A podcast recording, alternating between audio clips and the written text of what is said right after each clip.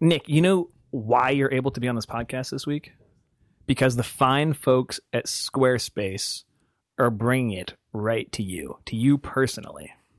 Did you know Squarespace is the all in one platform that makes it fast and easy to create your own professional website like videogamebaby.net if you wanted to have that, or your online store so you can make t shirts. For a free trial and 10% off, Nick, you can visit squarespace.com slash idle thumbs and enter the offer code thumbs at checkout. Just remember, a better web starts with your website. I'll remember, Sean. All right. Remember me. Never forget, Nick. Avenge me on this Avenge me. Let's fucking do this. Let's nail this thing to the motherfucking wall. I'm not gonna be here. You're not gonna be here. You gotta, you gotta, you gotta do well. Uh. You gotta bring. all right, all right. A little less of that.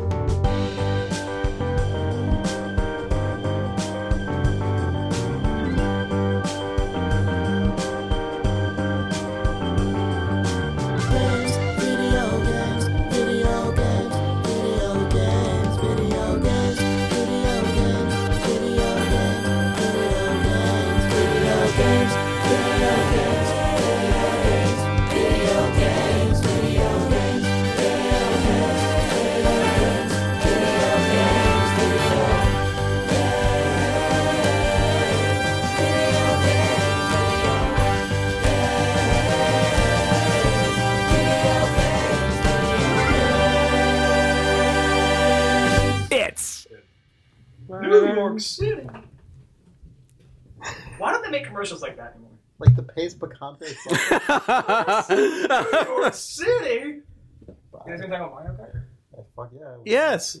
I haven't played it. I want to be on the podcast. it's gonna be a good one. It is June 4th, 2014. This is Idle Thumbs 161. I'm Chris Remo. I'm Jake Rodkin. And I'm Nick Breckon.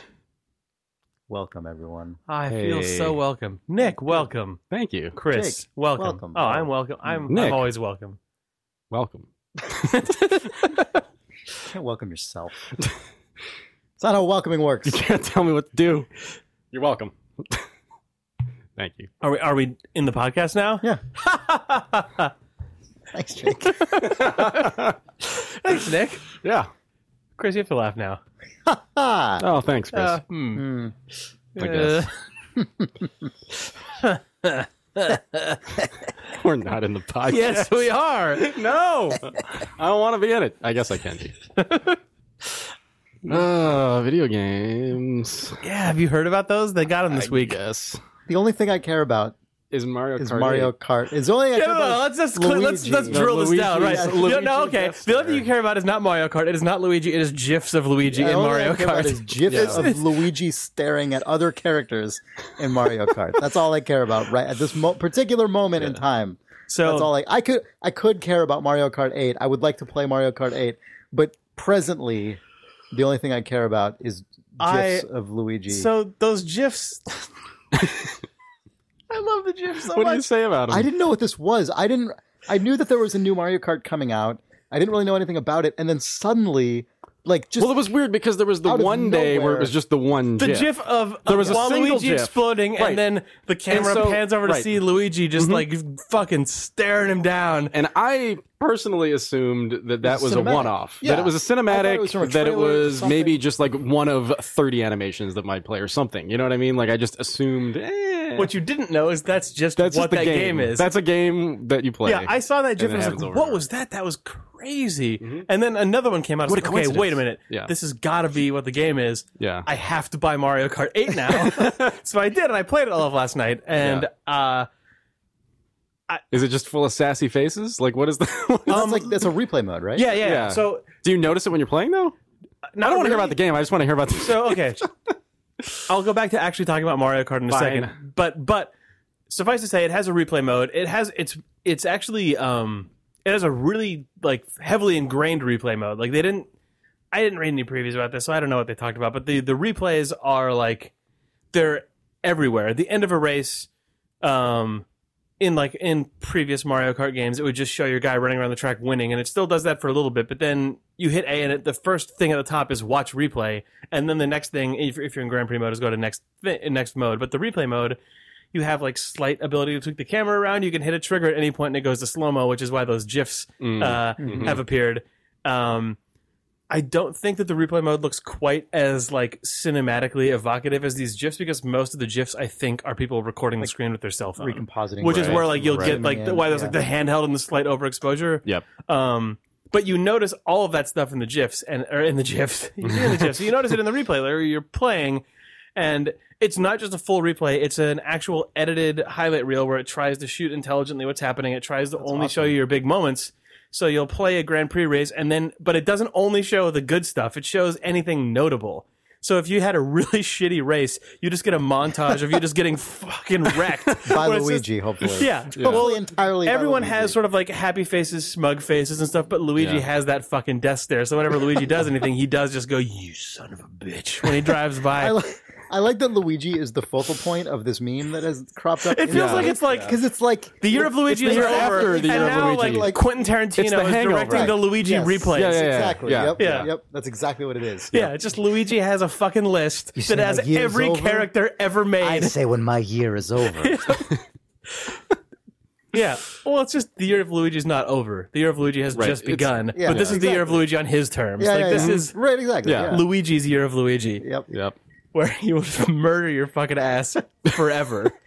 the thing that was crazy about it to me, and this isn't intrinsic to replay mode, but it definitely is um, highlighted by replay mode, is you play a game like so. I haven't played Mario Kart 8, but I've you know I've played basically every other Mario Kart game that exists, and I assume this one is not like a complete reinvention of Mario Kart. No, right? it's So- not. It's a- yeah. So like basically, in a Mario Kart game, you're still doing the same stuff that you've been doing in Mario Kart games like since the SNES, essentially, right? Like there's Right. more stuff in it. You drive, But, you like, pick up stuff, you throw them at people. Like it hasn't. The genre has not really changed all that much relative to some genres, um, but now it's just all of those things are literalized into this like incredibly representational, super high fidelity thing where you actually see a character like do a wind up and then pitch a shell, Right. And it flies through the air and has collision. But, like, that's and, like, also- physics explosion. That's enough even for like a current gen game, but then they also decide to have that character's like eyes move to you first, then their head slowly turns to you, and they make a face that encapsulates their feelings about how they fucking wrecked you.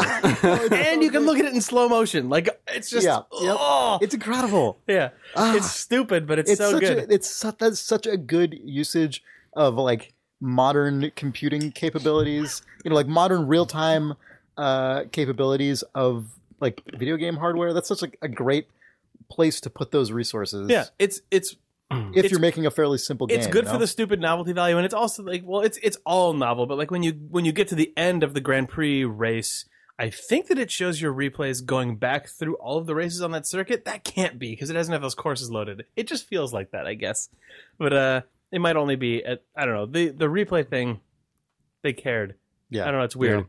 that I, don't- I don't know There- I presumably like there's no actual connectivity or anything with that because it has online multiplayer as well okay because the thing that would I don't be think- I don't think- I don't know if you can upload if it you to could YouTube. share the I mean Nintendo would be the last company that would I haven't gotten that. into it at all yet, but I know that the replays. The other thing that I think If this game could just spit out gifs, it would be unstoppable. I The, the funny thing is though, like It has- doesn't. well, there is it an editor, clearly though. doesn't really matter now. It's so weird that like Well, Right, just- you can just think it vine it depends- and you're yeah, good. it's, It's so true. crazy. I mean, because like that's that, true. that seemed like to be the focus like three or four years ago. Everyone was like, "Oh, can you output your video to the web or whatever?" And now it's just But now it's like completely my- subverted by actual by like, having a yeah. huge TV which doesn't have a flickery refresh rate like a mm-hmm. CRT, and by having a smartphone that can capture it at a reasonable exposure level, you can basically get the point across. Yeah, Yeah. no, it's true. But yeah, I know like they they call like there's always sort of been the conceit that Lakitu is helping you and also filming it uh, Right, like he does yeah, in all Oh, right, Mario games. yeah. Uh, but they claim in this that it's on MKTV, which is Mario Kart TV, Uh-huh. and that's also what like there's little cheesy like race and race branding on the replays and stuff. But there's also, I believe, a full editor for the replay system as well, Oh, which I wow. haven't Oh, looked crazy. at yet, or at least Yeah. like you can cut clips and do. That's stuff. cool. Yeah, I didn't get into it. I only yeah. I basically got Mario Kart, loaded up the Grand Prix, and just raced as often as I could until I unlocked as many courses as I could before I wanted to go to sleep. Mhm. Um, which was maybe not the optimal way to do it because I feel like I'm now running out of single player content. But whatever, what do you think about the game? it's Mario Kart. Um, it feels like It seems like it's been really well well received. I didn't play Mario Kart on the Wii, which I think a lot of people played. uh-huh. Um, the last one that I think I really played, well, the one that I I played Super Nintendo Mario Kart a ton. I played N64 Mario Kart because everyone played Yeah. that, and then I played a shitload of Nintendo DS Mario Kart. Me too. Mm. Um, the one where you had to like blow a lot of into it to Yeah, yeah, to uh-huh. do stuff. Like I played a ton of that, and then I didn't really play Double Dash. I didn't really I play the love Wii Double Dash. one. I know I played a little Double Dash and it was cool, but this this one feels like one of the one of the games in the Nintendo cycle where they look back and do a sort of like reassessment and cleaning pass instead of an add Hmm. Okay, features yeah, pass. yeah, yeah. Except I just said that and realized that I can now pitch everything in this game that is insane and is a complete ad and was never in a Mario Kart game because So Right. what other than replay? um, in this game, well, maybe this was in the other games as well, but uh, in recent games, but in this game, in in addition to picking your character, which I think always has had sort of the, Oh, the the- stats of like Bowser is Mhm. uh, slow to accelerate, but has a Mhm. high top speed or whatever. You can pick your chassis of your car. You can pick the wheels on your car, and you can also pick a fucking hang glider or parachute or something. Um, and that those that combination you can mix and match to optimize different stats. And as you play through the game, you unlock more of that stuff. It's I think there's there is some measurable consequence to it, but what it's a hang glider and parachute for? um, okay, so that's the the other additional thing about this is that the courses are not all tied to the ground anymore. So it also just um, it the courses will just run up off the ground, just like like if you looked at like the GameCube F Zero or Wipeout or something, where the courses just have no real bearing on gravity. They'll be Yeah, flowing yeah, yeah. along. Mhm. So you'll hit this like blue stripe in the road, and then your tires flip down and just run perpendicular to the ground and start glowing blue, and they're like hover grip things like Back to the Future Two Yeah, flying yeah. car or something like that. So that's one of the things your car just kind of does automatically. It's not it's not a skill thing, but then occasionally the track will just disappear from beneath you. You hit another one of those blue strips, and your hang glider deploys, and then you have to sail to the next piece of track. Mm. So it's just a gigantic long jump. Uh, where There's some but- stuff like that in, in N64. but like if but, you pull, yeah. but like if you pull back on this, your hang glider will actually like glide up, and you can find secrets in the gliding parts and stuff. And there are places where like there is just a jump uh, over some just like muck. But if you notice, there's a slight secret route that has the blue strip on it, which means that when you hit the jump, your hang glider will deploy and you can fly and stuff. Um, Hmm. It all sounds gratuitous and insane, but when you're actually just driving along the track, it you don't the funny thing you is, you don't feel any of that at all. It feels like there's some lineage in the series for that kind of stuff. Like I, the, in the Super Nintendo version, there were a lot of shortcuts, and then also like it's weird. Like watching speedruns of I watched somebody do a bunch of speedruns of the N64 version, and there are these weird level hacks that like are just known when you're playing that game competitively. That some of them are hacks, and some of them are just weird shortcuts that you can take. So it feels Right. like maybe they I don't know yeah, it's it's incorporated some um, of that.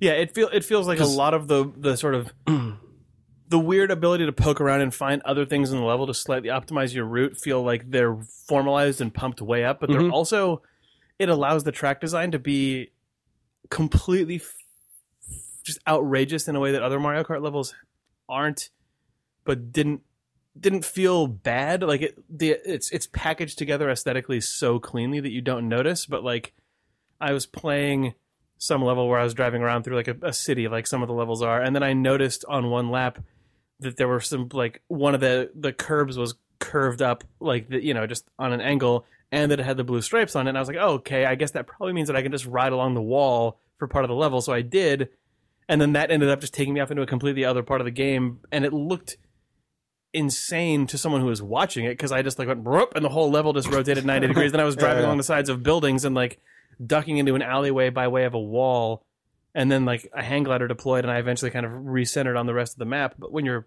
playing it, it just feels like you've found another cool secret in the level. Yeah, I mean that that is what games like you know F Zero and stuff kind of feel like. Yeah. Mhm. games like futuristic racing games. yeah. where it's just like I'm going to trust this just Whereas goes. in Mario Kart, it just feels more like it's like a like this is a a gross cross of things, but like a Pixar version of a Looney Tunes cartoon or something, where it has the that Mm. sort of modern Nintendo.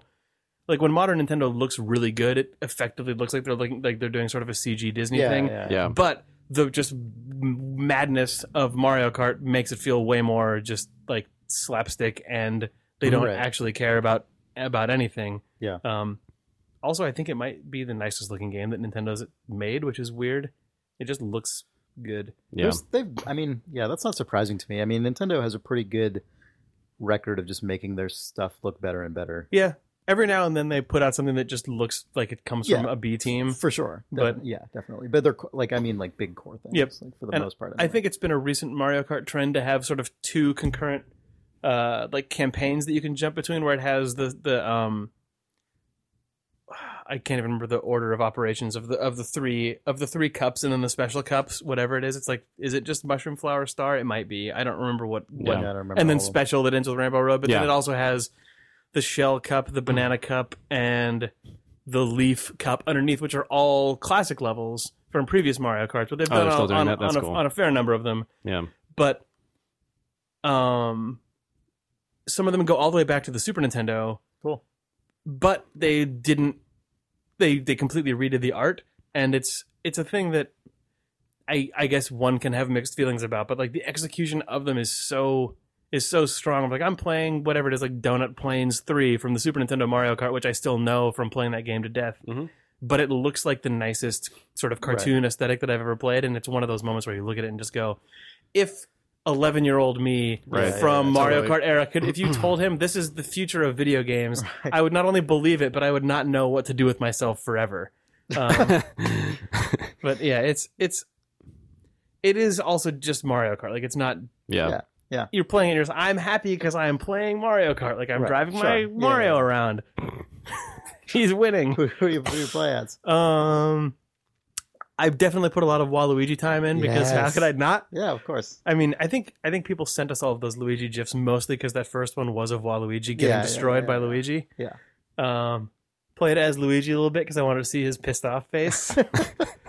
uh, basically, I played as Waluigi though and tried to build just the most aesthetically disgusting car that I could to put him in because he has like this little round looking pod the one that he gets wrecked in in the uh Uh-huh. in the gif where it's just like a little circle that has like inflatable wings coming off of the back but then i unlocked inflatable rainbow colored tires that were not very good and then just gave him the shitty parachute that doesn't work very well and like he just he's just a Yeah. fucking mess yeah, it's yeah, good That's, but then when he wins you feel really good right. because uh, just Waluigi and his shit heap car does, does well. I don't know. It's it's fucking Mario Kart. I wanted to bring it in so we could play it today, but then I didn't bring the power adapter in? Because it did the. So okay, well now we'll now just take a little uh a little, Little- side route into the, into little- Andy Rooney level- territory. yeah. So the AV adapter and power adapter on the back of the Wii U are identical to the ones on the back of the Wii.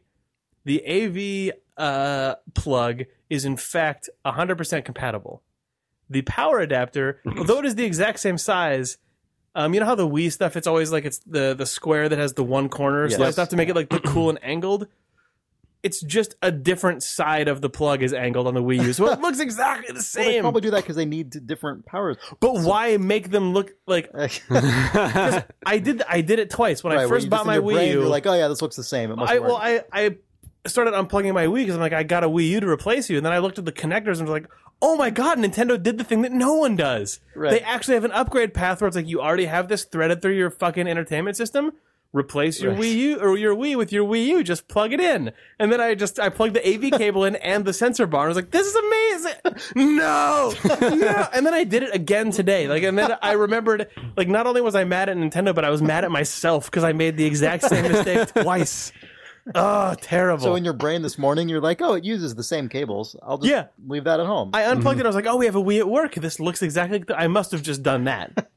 Right. And then, uh, because I was also in a hurry, I was like, "Thank God, I don't have to unthread this power cable Right. through the whole." Oh.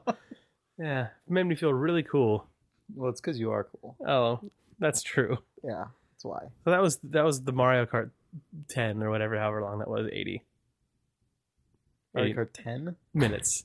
Oh, That's our new Yeah, segment. Right. Mario- Ten Mario Kart. the Mario Kart Yeah, 10 right. on 8. Yes. Yeah.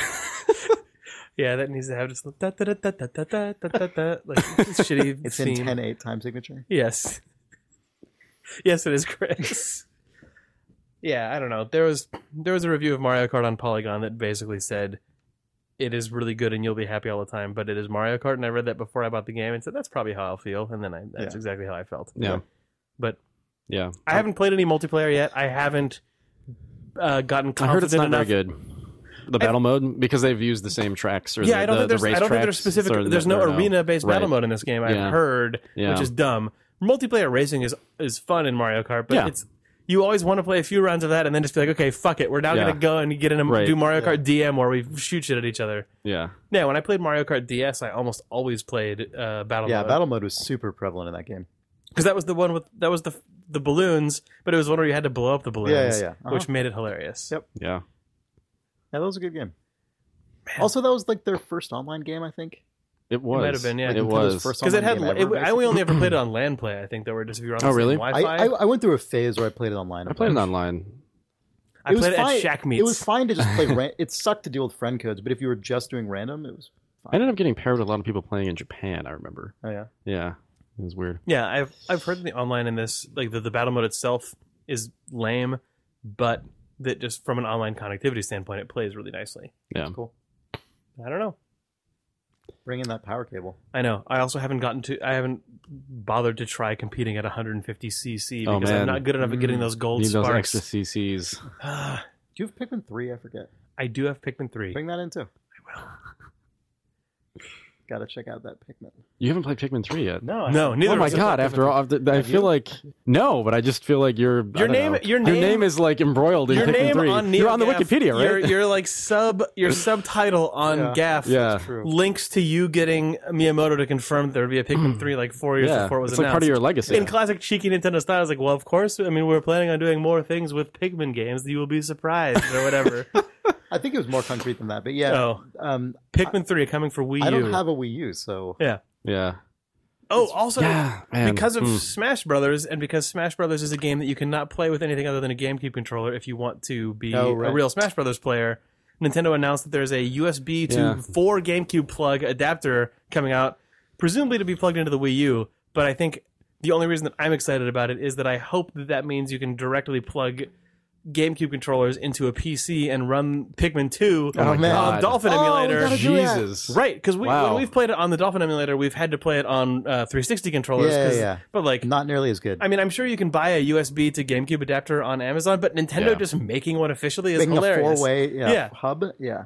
I don't know if it's actually going to be compatible or not, but it's because it says it uses someone will make it it compatible. says it It's uses USB, It, someone it- will make it it. says it has two USB ports, but um, it was postulated that one of those is for power and one of them is for data potentially. Still, Um, I can't imagine. But if Nintendo makes an official peripheral that, that, lets you plug official Nintendo consoles into a standard plug, that means someone will figure out how to reverse For sure. engineer it and Yeah, make it supported in. Dolphin. if it's USB, it'll just send data, so someone has to figure out how to interpret the. So then you can have that little adapter that has like two cords and then just goes to a little rounded chunk of four cables or of four ports. Mm-hmm. Then I can plug my four Wavebird adapters into those four ports, and then we can have four wireless GameCube controllers Ah. yeah.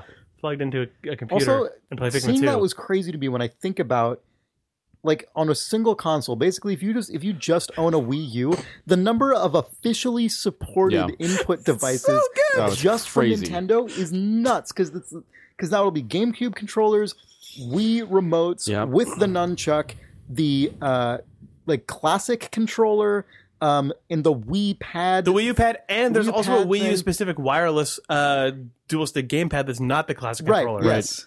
It's They'll be the ultimate Crazy. compilation And like photo. Wii Motion Plus and Just- every like Yeah, Wii Wii Fit Plus. balance board, the They're Mario like- Kart steering right. wheel. That's only You're first like party. These are all your, first your party Wii Rock devices. Band Even- guitar plugged into like a nunchuck just, plugged just looking into at a. the um looking at the box for Super Mario 3D World because that game I think the new Super Mario Brothers U games are the same way where it's like supports Mm. Wii remote alone Wii remote like Wii remote on its side Wii remote with nunchuck. with nunchuck classic Wii remote with classic controller wired or like gamepad it's just like just to play Mario Right. but it's because they deliberately designed that game so that it can go all the way down to being controlled like the like NES, NES. game Yeah. yeah, yeah. all the way up to just like you've strapped your body into a fucking mech suit.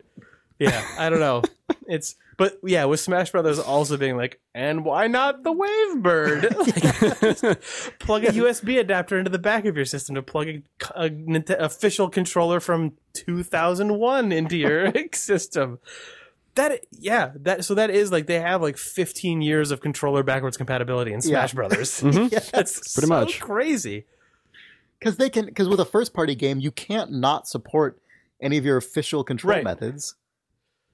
Fishing. so like well, yeah, because I think they're also making new GameCube controllers for Smash Brothers. Because when they posted the thing saying "Here's the adapter," Oh, yeah, no, yeah, it also had a picture It of a like. GameCube controller, but they like blasted off the silk screening that said game that said GameCube, and ju- it just has the Smash Brothers like plus logo oh, with the flames crazy. coming out. Yeah. That's just like the Smash So- controller. Yeah, so if you're like a competitive Smash player, just and you don't have your GameCube controllers God, anymore, do you think that Nintendo will continue operating the way that they do, and then with the next Mario game, add also that to like? and if you got that GameCube adapter, you might as well use that to play Mario. I mean, because essentially it's all just like what they really should do is fucking sticks backpatch Pikmin three. Right. Oh, that's true. Mm. Yeah, Let's. I mean, that let's be honest, controller is really good for Pikmin. It is Yeah, with like Mario for that or whatever, Pikmin don't really competitive care. I don't scene. really, like, where's care, but Pikmin? Where's Pikmin two at Evo? It bums me out that that game has zero chance of ever becoming a professional. It has one chance, Chris. One last chance. God, Pikmin is so good. okay, so Idle Thumbs can just go there and start its own stream in the in the like conference hall next door.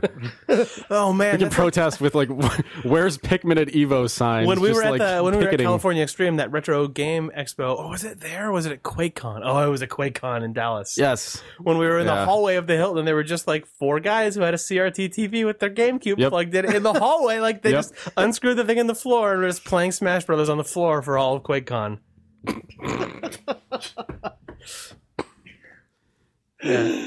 Oh, Whatever, that would be me. yeah. At the age that I went to QuakeCon No, yeah. once, I would have been so happy to find. An enclave of Oh man, so Smash players. I can I I might have told this story on the podcast before, but as far as like dorky dorks plugging a thing in in an inappropriate place to play Smash Brothers, I was one of the people who decided it would be a really good idea to just stay up for multiple hours before Star Wars: Phantom Menace came out. And there was a line at the theater in Petaluma of like Why would you have to stay up? because it was fun to just like in ca- to go to No, the first show in the morning. No, but I mean, what, what time was it that you would need to? the 10 a.m. show the next day, like literally. Oh, just, because they didn't do midnight showing yeah, back then. they didn't right? do midnight showing. So you Yeah. if you wanted Yeah. to be the first person to see It it was like movie- 10 a.m. Friday was, It was the the- first day. oh, yeah. big you, mistake. You mean because you had to line up? Or, Yeah, to be in the Oh. be in the oh, line to Yeah, be I remember in the 10 a.m. I screening. But- A ton of people did that because they thought Phantom Menace was going to be good. It was a mistake that much of dorky America and the world made. Yeah. But someone, okay, real talk, me realized that a, a ton of people wanted, basically like dorks in line wanted to be able to play a video game, and someone, I think, said they were going to bring their TV but couldn't find a way to plug it in. Then I realized that we could unscrew one of the lights on the marquee oh my because god. it was a standard socket light bulb and screw in one of those plug to light things. So we just pulled a light off the marquee. Someone plugged that in, and then I think by around one in the morning there was a throw rug and a couch and a like, floor lamp. Along with people just playing N64 Smash Brothers, waiting in line for the Phantom Menace. Worst. You got to explain this The worst. thing. I don't understand what Huh? you're describing with the outlet. I don't understand what you're talking about. So you know, have you have you not seen this before? Where you can you can um you can get a thing that is I've- just the two plugs of an ungrounded uh, electrical plug that you can just screw into a light socket. oh, So we like someone boosted someone else up. They unscrewed a light off of the blinking chase lights Oh outside of the God. theater. spilled water on the ground. No, then just plugged in. yeah. Plugged in a, a extension cord to that's that, incredible. and then powered a small living room outside of this movie theater off a six plug outlet. And I guess the it was just the middle of the night, so the theater wasn't. They didn't- There was no one there. Yeah, no one was there. Yeah. So that was as far as super dorky things you do in high So if you look that you closely think are in a the- good idea that are the stupidest idea. That's one of them. Yeah. yeah. Yeah. So when I saw those those kids who had uh were playing Smash Brothers on the floor of QuakeCon because they just like unscrewed the little like brass plate in the floor, I was like, okay, you're doing the Lord's work. Also, I could one up you, but it's really shameful. and then I saw the Phantom Menace. But it, dude, Did you guys see those Star Wars Episode Seven set photo leaks? okay, that's, I did. I saw the one a couple months ago with all the people at the table or whatever. that's not a leak, Chris. That was That's, that's official. Okay, well, I don't know Yeah, what you're ter- what are we doing? Yeah. Video games. Oh right. I've wasted most of this podcast. So No. let's, yeah. I played some video games. Yeah, What? Nick, did you? What? Ah, I played some video games. He I said, regretfully, wistfully, mournfully, unfortunately. Like, Yeah, I mean, they I were- they- guess. What'd you play? To, What- to be fair, that it, it- you know, yeah, they weren't video games yet. They were early access games on Steam. They weren't video games. They were early access games. They were the top two games on Steam. Uh, so I bought them and played them. Oh, so you played The Forest. I played the Stomping Land, I think it's called. The Stomping something. The Stomping Land and the Forest. Yeah. I only played a Um, couple minutes of The Forest. What is the stomping land? Yeah, let's The start with Stomping, the Stomping Land. The Nick. Stomping Land is easy. That'll that'll be 30 like seconds. an easy Uh, video game for babies? Y- Yes. No, it's actually not. It's so it's it's essentially the concept is DayZ but on a Jurassic island and you play as a dude with a spear and you can ride dinosaurs. Um so So that sounds like your favorite game. it, no I'm um saying it sounds like your favorite game. well It doesn't. eh. um So this game had a Kickstarter. it did it uh has gotten a lot of press lately so I thought I would check it out. Yeah. Um I've never heard of that. Although, you know it, it's like a thing that was going around. I'm falling out of touch, Um, apparently. yeah. Surprise. well, I mean, it was it's the number one game on Steam right now. It's ridiculous. Really? Yeah. Uh, so, so I paid twenty five dollars to play a game that is barely a game. Uh, I don't know. It's like it's just. Um, I mean, it literally is its own concept. It's just DayZ, but within that skin. Uh, there's some good animation work. Um, like one of the leads is a guy who I think was doing like VFX work for Hollywood or something. Um, actually, no. Uh, fuck, what was he working on? But any, in any case, You're talking about The Stomping Land? yeah. Because The Forest is another like Oh, yeah, no. survival Mhm. game that is Oh. made by a film. Yeah, no, that's that's who I'm thinking of. That's right, right, right. Yeah, that's that's what I'm thinking of. Okay. I think the animator on the Stomp, on the Stomping Land was um, in games, but uh, regardless, it's um, you know, it's it's it really is just DayZ with dinosaurs, but doesn't work very well and has very little to do. So uh, I I logged Did it seem on. like it had the potential to scale up to stuff, or do you think Um, it's because it feels like early access games have have well. Okay, I was Oh, going. Seems like they have three trajectories. They either Yeah. go up, or they kind of stay where they are, or they don't. right. Seems like incisive Yeah, commentary. yeah, yeah, yeah. That was just a sports interview. it's just like I don't know, we're gonna win or not gonna win. It's one of the two. We'll see. Uh, um, Yeah, yeah, what, no, what it- was your what was your gut from playing it? Uh, it's it feels really early.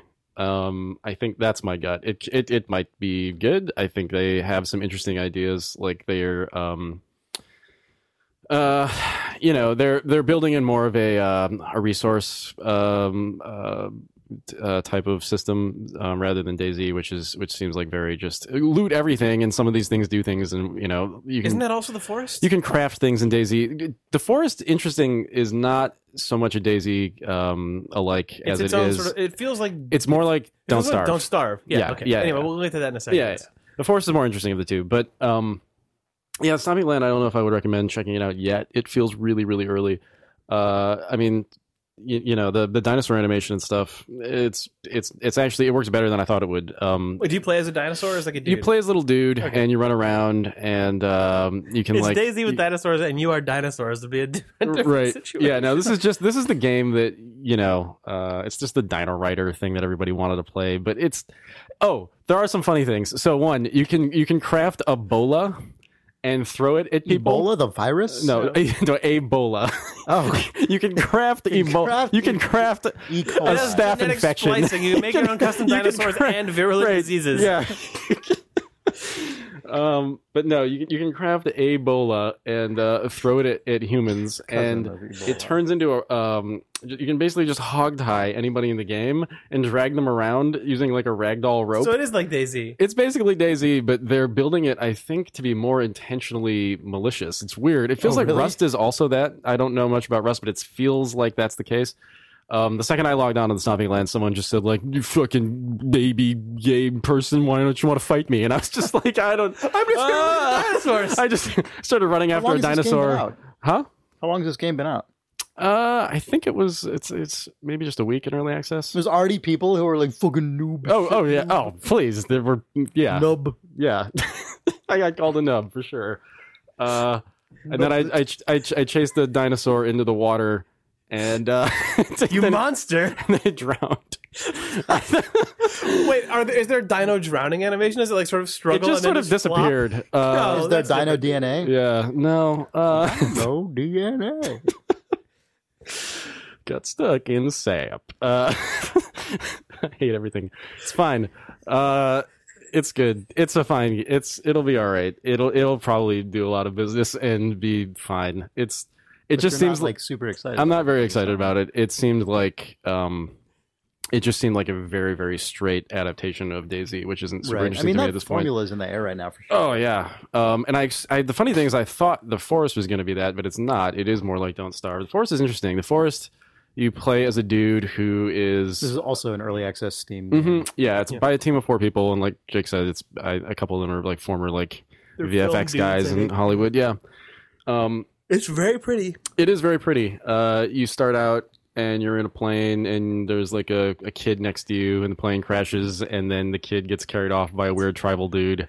And that's about as much as the story is. You're You can describing say- all the parts that I hate. Oh yeah, no, it's it's not. Yeah, the framing is not good. Um, but uh, it feels like they're aiming for really like aesthetically potent not like AAA feeling, but very like high fidelity feeling version of a game of a like Minecraft or Don't Starve Yeah. thing, yeah, where you're surviving out in the woods and crafting things to build Uh-huh. ways to survive. But it's like you chop down a tree and the tree physics its way to the ground and like weird shit like that. yeah. It just it looks it looks pretty. It's yeah. I mean, it does. Um, it's weird. It's like uh, there are there are moments in that game that make me feel like oh, there's a lot here, and then there are moments that make me feel like it's just breaking. Like like you know, yeah. When you chop a tree, it's one of the first games that I've ever seen where you sink your axe into the tree and it chips away and chips away and chips away, and then it The it clearly falls down and the, the tree slowly falls down in a seemingly random direction, and then it turns into logs, and you pick them up. But the Yeah. second that that tree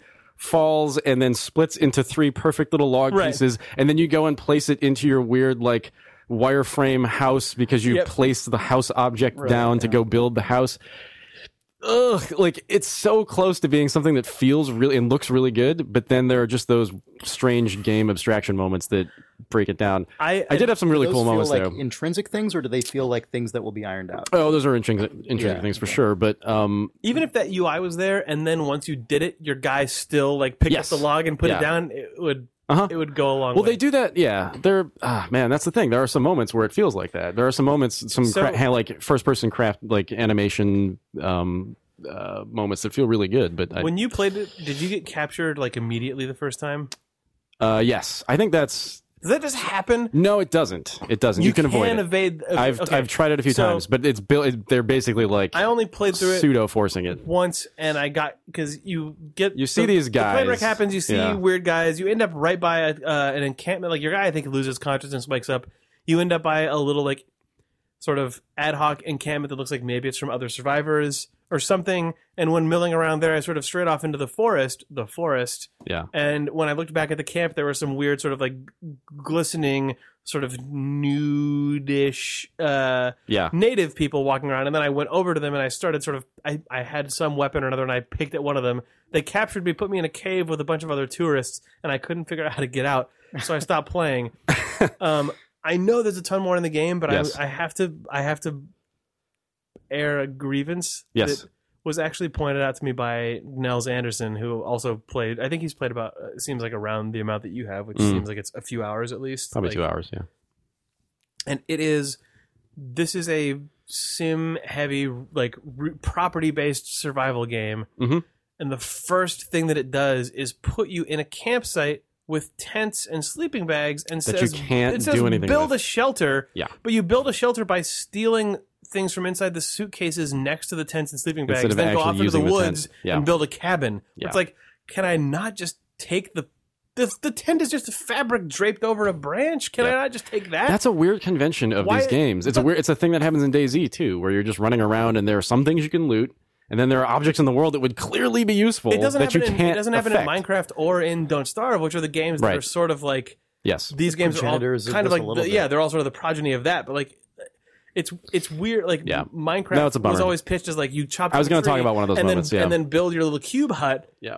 And it's weird that that they don't teach you the basics of it in the forest by saying this is stuff that you want right now. You can get through your first night in the rain by just ripping this tarp off of this fucker, going off to a place where you feel safe, putting a fire up, putting the tarp down over your head, and like this counts as a shelter. And or you've done it. trying to sleep in the one that's already there and just getting fucked. I mean, Right. It's, Yeah, know. or like if those if those were wrecked, but the materials were right in front of you, Well, so that you too, could yeah. then like Yeah. learn the basics of how to build. Well, you're by talking about scraps. yeah, you're talking about static st- like objects, right? You're talking about or no? Is that not what you're talking about? Yeah, you're, Yeah, you're talking about just game- stuff. You, yeah, The game opens, but like that stuff being there feels like the first thing they do is just like Yeah.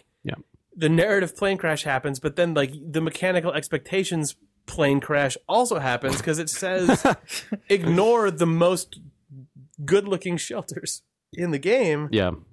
that you know of and then go and build a cabin out of trees that you fell. It's like Yeah. just if all Pick of that, a lane. if all That's not it the- worked yeah. together, not the first thing you would try like if you, if were you in could situation. have that tent tarp that you could put up on an existing branch and then you could chop down a tree and you'd use it to build a primitive lean-to as your first thing like i know that's a shit Right. ton more stuff than they want to do but if that's the case cut the campsite with the tents out of the beginning of the game Yeah. That's what they should do. yes um yeah that's that's what's frustrating about the game right now is well one it's just not done it's not even it doesn't even feel cl- it's like it's i think built to a uh, a, a better um level of completion for an early access than the stomping land is but it's still i it's, it's impressive as fuck for, It is. for like alpha 1 that you play Right. you're just like jesus like the opening of it it is is bioshock 1 but Yeah. it looks like a measurably nicer opening of bioshock Mhm. 1 yeah and it's a team of four people with it putting on an early alpha access 1 like it's Mhm. nuts yeah anyway yeah but you look in the survival book and you can just tell that it's eh,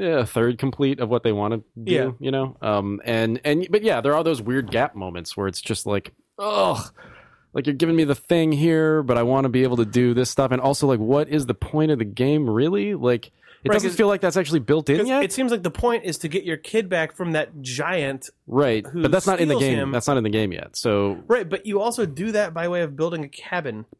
Right It's, it's yeah eh. yeah yeah if the if the object is to simply survive then they, that there should be a progression it feels like there's a into it. ton of really cool stuff that they want to do and Yep. they have done. But if they build another two thirds to three thirds of it and Yeah. then cut a third of what's there, that it will like I don't Yep. know because just the like the atmospherics and the way the forest looks is just. I had a really good couple of moments with it, which is the reason. Like, it feels like there's a game there that's really good. That if they like what's just like what focus- was like so I ended up like um just like I, I played twice. I got captured once. I escaped that cave, and then I died. And then a couple of other playthroughs, I was just like middling around and died again.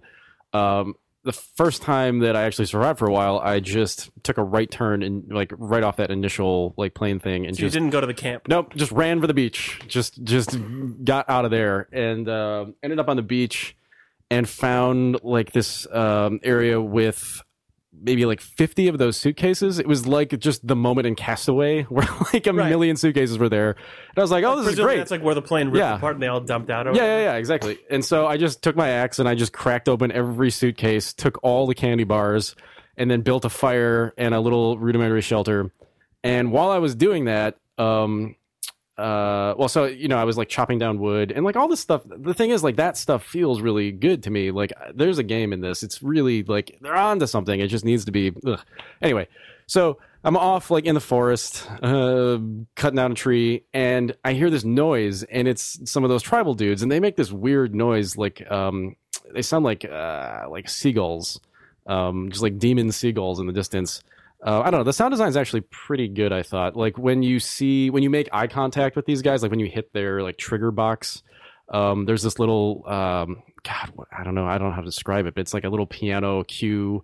Um, it's very filmic. I can't. I don't. I don't really know what I'm saying, but um, it, uh, and the animation of those guys is really interesting. I thought, like, it's actually for an anime AI. I thought they're doing a pretty decent job. Like they dart around, like they run extremely fast. Um, they monkey up trees. They do all kinds of weird things. Like they don't directly attack you um, until you know maybe like two minutes into an encounter. So it's this just really strange, surreal um, stuff. So I'm like you know collecting a bunch of uh, uh, firewood and, and I hear this noise and I look over and I see like three of them and they're all just sort of like doing something in the water. And so from that point on, I was just like, oh, fuck. Like these guys are just going to run over and kill me. This is going to be the worst. So I just started collecting my wood and keeping them in eyesight. Because the other thing is, there's no map like Miasmata. just minding my own yeah, business yeah, with the yeah. wood here. I was like, I'm just gonna be over here, and and then I was like, oh fuck, I have to go deeper in the forest to get more logs. So now I'm gonna like lose track of where the the fire is, and Yeah. so I kicked the fire up. I added more fuel, and then just went back into the forest, and um. And uh, I came back out, and I didn't hear him anymore. And I was like, "Fuck!" Oh, there's like this like pile of rocks where they were obscured at the moment. Like w- once I'd gotten back to my camp, I couldn't quite have. I didn't have a straight shot to where they used to be. It's like, God damn it! Like I can't just sit here and like cook and stuff if because you you know part of the game is like just staying fed. It's like don't starve. So you know you have to sit there and cook food on your fire. Um, you know, put food on your family, and so then you so so Send suiciders out. yeah. so I was like, all right, god damn it, I'm gonna put my axe on and just go see, you know, just go knock on the neighbor's door and see if they're still there. And I just kind of crept down the beach and the like cinematic moment of me just like wazding around this big rock and they're gone. And I'm like, all right, fuck, thank God. And I walked, like, one, I was surprised because I thought they were just scripted. I thought they were just going to Yeah. be standing around the water. And they were gone. So I was like, all right, I'm just going to see what the hell they were eating. And I walk up and there are just body parts just floating in the water, just like a head over here, like a foot on the left. Like body parts are things you can pick up in this game. It's really weird. Anyway, so I was like, oh, thank Christ. Oh, I can't believe this. All right, great. Because I hadn't survived very long in this game. What did you take the And body so, parts? oh, of course, I took all the body parts. You take everything. So I took, I got my head, I got my leg, and I set back out to my camp. And I was walking down the beach, and then I heard the noise again, and I was like, "Oh fuck!" They came back, and I turned around, and they weren't there, and I was like, "Oh, that's weird." And I looked back, and they're like ten feet from my camp, eating something else behind a rock just to the side of my camp. And I was like, "God damn it!" Shit, fuck! I fucked it up. I left the thing, and now like the fire's not to scare him away because I'm not near it, and I can't like do anything to like. Oh, this is the worst. And so I walked up, just like crouched, wazding back to my camp, and I like I had like almost nothing on my inventory, but I had limbs. I had no, I had a flare gun. I had a flare gun with like two shots. And so I took out the flare gun. I was like, God damn it, I don't really want to kill these guys because that just feels like the game I don't want to play. But this is also the camp that I just spent like 30 minutes building, so I'm not gonna just like fuck off. Like this is this is I gotta like Yeah. I gotta go say hi. Like I got I gotta start fucking diplomacy. There's no there's no getting around me just like triggering something. So I walked up to the camp. I had the flare gun out, and it started to rain, of course, and like it got it was like getting dark, and I was like, oh god damn it, like this is just not gonna go well. And I walk up, and you know, sure enough, there's like this enormous tribal leader with like a big stick with a like goddamn skull on a spike. I was like, oh well, this guy's gonna kill me if he comes near me, so I'm gonna have to probably uh, scare them off or something. And so I just thought, oh, I'll just shoot the flare just to their left. I like in the game instructions it says like you know they are afraid of fire. Maybe it'll just spook them because sometimes they dart away and just run for the hills. And I I pull out my flare gun and I'm just you know in the dark in the rain. Just my hand is like barely able to focus. There's no reticle in this game, so I'm just like, all right, all right. I'm just gonna shoot to the left, and I pull the trigger. And it just goes right into the guy's face, just like, just like a boom headshot, AWP, just like splat out the back, and he just hits the ground. And the other two guys are just like, "The fuck, Frank? You hear that?" And they just like pop up, and like you know the little like piano music starts, and I'm like, "Oh my god, no!" And then I just immediately fired two more shots and killed them both, and I was like, "Oh fuck!" Well, that went. shots. Well, yeah, two two more on top of the on top of the third one. I was like, oh god damn it. I didn't want to kill these guys. And so I walk over to their bodies and I'm like, oh, I guess I'll chop them up and make them into legs. and so I'm so well because you know use the whole corpse. It's like part of hunting, whatever. so, so I'm just doing this like disgusting thing that I didn't want to do. Just quartering these humans. I'm drawing and quartering humans. And then I look up, and there are four more guys walking down the beach toward me because they presumably heard the flare gun. Right. And here I am, just like digging my axe into their friends' faces, chopping up their bodies. And that that that was the end. I just ran and just left everything behind. Really? Yeah, I just left everything. I was like, all right, I'm going to Delaware. Goodbye. just so that was my forest experience. But So like that that like 15 minutes of content felt really good. Yeah. They should just yeah, I don't know, find the weird dissonant aspects of the gameplay and cut those out and then uh there's probably a really good game in there. But yeah. Cool. It was, it was good. It's better than I thought it would be. Yeah, that seems cool. Yeah. The thing is, it doesn't seem like there is a large point to playing right now. It seems like you know, Yeah. in the, I think they're just, uh, they probably just haven't incorporated a lot of what they maybe have already even built. Like in the trailer, there are like weird guys with tentacles coming out of their head, and it's just clear that there's just more Way better stuff. than what's in now. Oh yeah, I want more sick, crazy. I mean, Well, that's funny, that's you- funny. I'm not actually excited about that stuff, but You're just excited about the content stacking up because you telling Yeah. that whole story actually made me want to finally go back and play You're Being Hunted now that it's like Right. way more final. Because when I've yes, just seeing screenshots and video of Yeah. that game, it feels like it's really like fattened up as It's far the- as for, yeah. like we la- Yeah, we yeah. tried that game. Yeah, we streamed it like a year, ago, a year ago, ago. Yeah, yeah. yeah. and it's a real bummer that I mean I don't know. Yeah, it's just it's just a weird like with early access the way that this stuff works now. I don't begrudge anybody trying to fund their development Right, but and, it- and being it, open it about it. But to it, give you a weird first Yes. impression. Like I've played it, Mhm. I'm gonna wait for it to get better. But unless Yeah. there's like a huge milestone hit that everyone starts talking about, where Yep. it's like now, now is the time. yeah,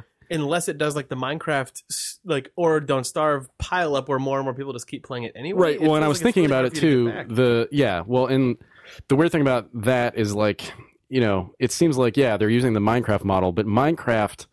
Part of the word of mouth with Minecraft was just it's, it's all user created stuff, right? And Right. like these games rely on just the experience they're providing, or That's at least Don't Starve. at though. least yeah, Don't yeah. Starve did is done gangbusters on basically like a, a top down 2D model Mm-hmm. of what a lot of the forest sounds like. Yeah, it's true. Well, and you know, when I the first time I played Don't Starve, it felt like it was at a pretty decent level of, of feature. You know, so I don't know.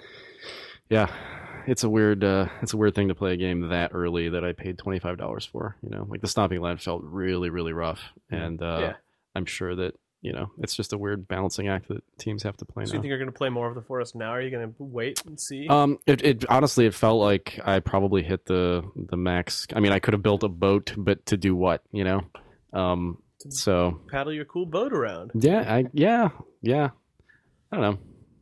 Yeah, I'll probably uh I'll probably cool it and just come back to it a couple couple months from now. Yeah, I think there's definitely a certain sort of category of person who really enjoys that, like Mhm. you know, playing along as new stuff comes online. Um, but you have to be, in, you have to like, you have to really be into, I think, what the game is trying to do. You know, like Yeah. whereas where I tend to be less that way when I'm playing games, just across the board. Like it's less that I have like my game, like my genre, or like my thing that I love Mm-hmm. all the versions of it more just like I just want to see something interesting out of this game. And so just regardless of what it is, because I, I, Yeah. I play a pretty wide range of genres. There's some stuff I don't play, certainly, but like there's no one genre that's like what I play. Whereas I feel like a lot of people who get really into early access stuff, it's like, yes, I am into this like style of survival game or Mhm. like, you know, this style of um like crazy like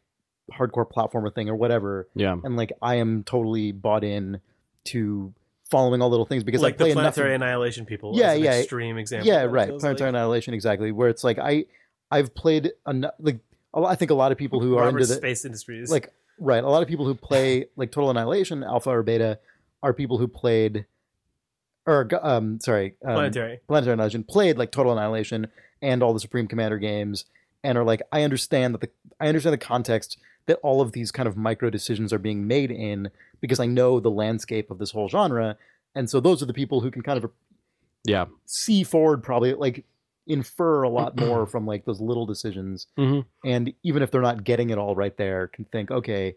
I, I understand and then complain about it or be happy about it or whatever. yeah. Um, but like from my standpoint, yeah, it's tough to load up games like that and and be like, well, yes, I this seems like it could be cool, but like I'm realistically not gonna I'm not gonna invest myself to the point that I can follow line with every single point release Right. and you know like be part of Well, that curve. Yeah, and there also just has to be that first level of content. Like, for instance, in this game, um, like um, Prison Architect was good at that. yes, but like in this game, there's clearly like you know right now the experience seems to be you know, uh, well, the end game seems like you can build a little fort essentially. Like you can build up, you can have like a little log cabin, you can build walls, you can build a you know a door, a window, whatever. Um, and uh, it takes a lot of resources to do that. And then in the trailer, they show the little dudes like attacking your fort and you know whatever. Um, but I sat in the same spot of the game for forever and was didn't see a single enemy. Period. Also, um, just a lot of things aren't like just basic things like um, when you um, go to sleep, it doesn't change the weather cycle. Like just the game isn't really quite. Sure. The systems Yeah, just aren't there yet. Yeah. And so like if that stuff was there to a to a like a level where I could like for instance like Kerbal when I played that early access like pff, I could have played that for 60 hours. I probably did. Yeah, but that game had been, but there have been people playing along with that game in development for like that's I- probably yeah, like that's a true. year or more Yeah. before you ever played it. Yeah. You know what I mean? I think it's just like the like different people can join along at different points in the curve and get something out of it. But Mhm. I think if you're within the first couple weeks, Yeah. you probably have to like already be pretty predisposed. You know what I mean? To to like getting a lot out of a little. Mm-hmm. I For think that- they're for whatever actually, kind of game it I is. could be totally wrong about this, but there's a countdown on the um, early access or like within the game client that says 12 days. I think they're actually just going to release a version of it or something. It's For the forest. Yeah, yeah. Um, And then yeah, the the Roberts Space Industries, the Star Citizen stuff is definitely the most extreme example of that because right Mm. now the only thing you can play, I think, is like your viewer is like your hangar. yeah, you can't. you like yeah, look at a spaceship model. yeah. The dogfighting isn't in. No, dogfighting is ending. And I was looking at their website today. For some, I forget why. Someone someone linked. I, Check it on your ship. no, uh, I backed the regular Kickstarter, but I haven't bought anything like since Right. then. But um, someone was. Oh, I was reading some editorial about uh, early access games, I guess, and they linked to like the release schedule for for Star Citizen, and it goes all the way out to like 2016 with all these Yeah. things.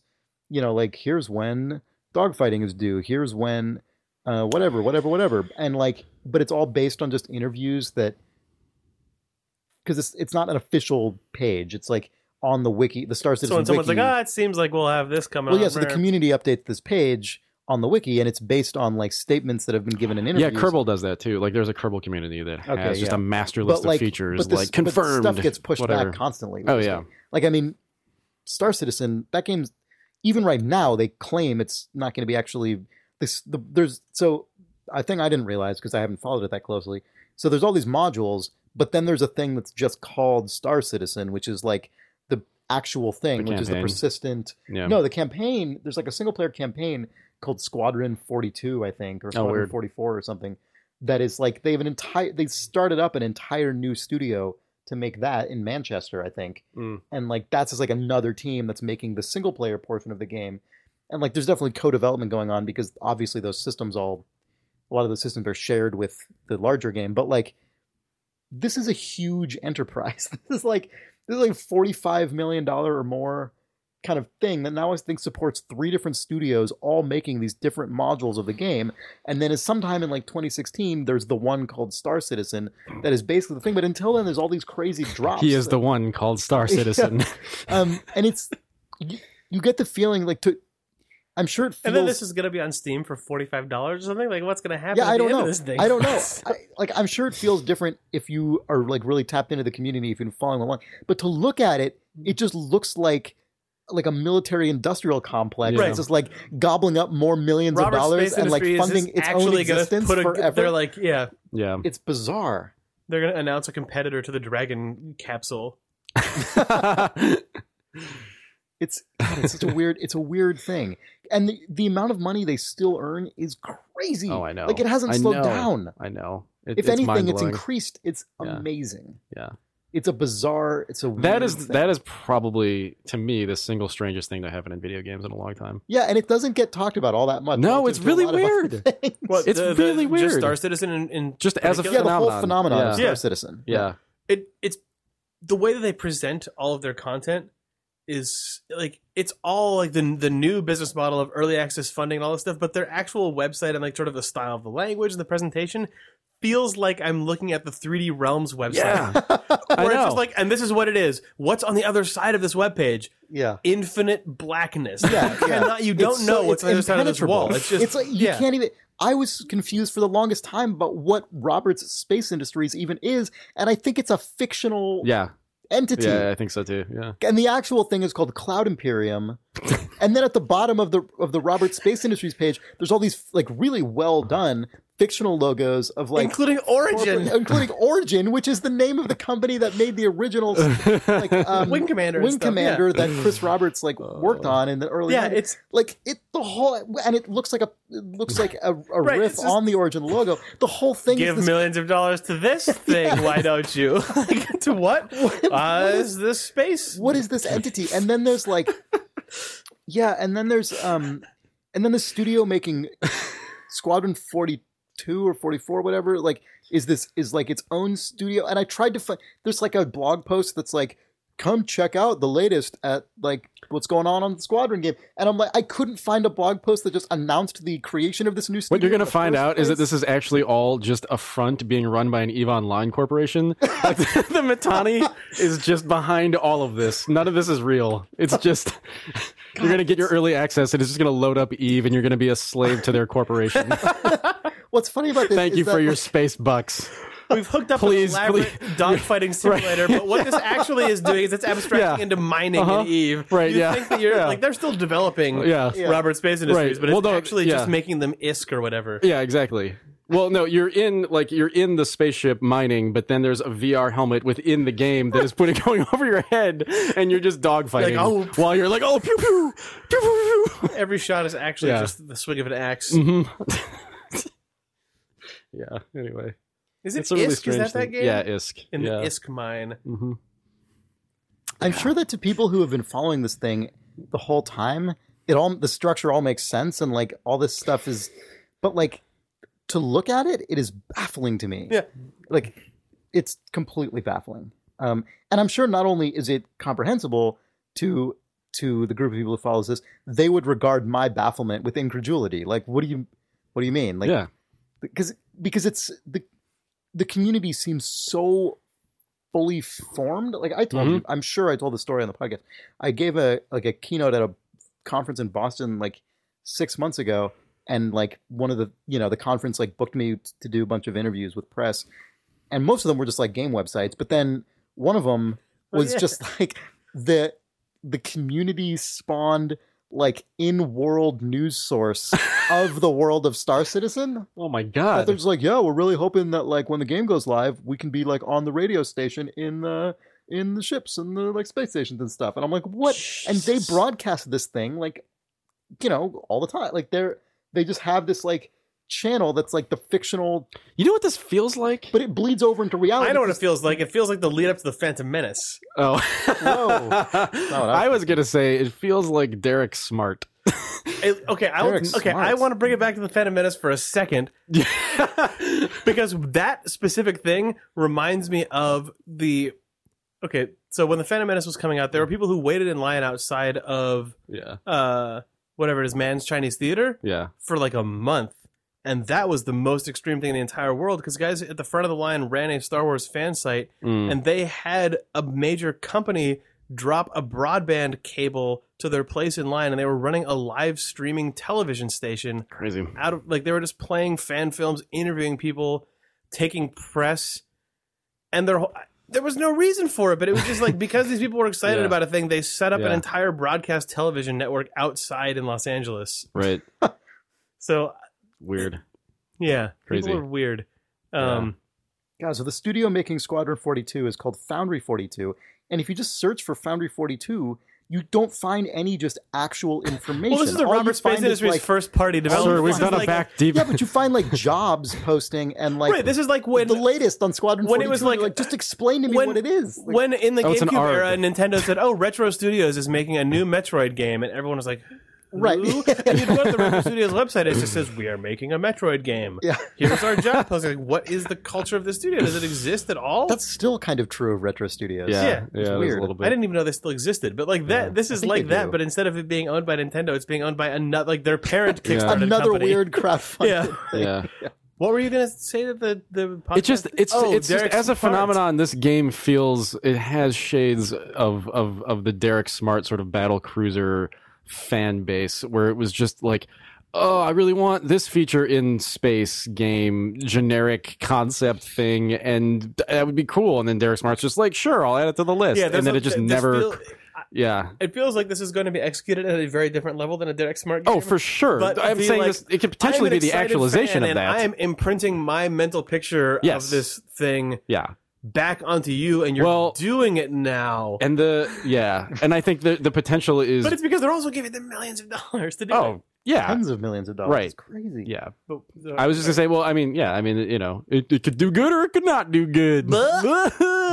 but like, also, oh god, I don't know. When I uh, looked at the dogfighting video, I just went, man, it's a space game. it looks really pretty. It's really pretty. that cockpit's pretty. it's really pretty. That cockpit art they put out like three years ago. but ago. it looked, is really it nice. didn't. Yeah. Hmm, all right. Well, yeah. So retro, I guess, just makes Donkey Kong games now. Yeah. They've made they've made at least two Donkey Kong games. I think they're doing. I think they've been attached to something that's not that recently, but Weird. I can't remember what it was. If it was a Metroid or, or not. I guess probably not. Otherwise, I've heard about it for sure. Yeah. Yeah. You guys want to take a break? Let's take a break. Oh wait, I just got an email It says congratulations uh, in the subject line, and then the contents says winning information in document, and it has an attachment. Should I open that? yeah, why Uh, not? I'm gonna erase it. We should take a break. All right, bye. I want to share that information with you though. Thanks, The Jake. attachment says "fuck Nick." No, it does. Video games.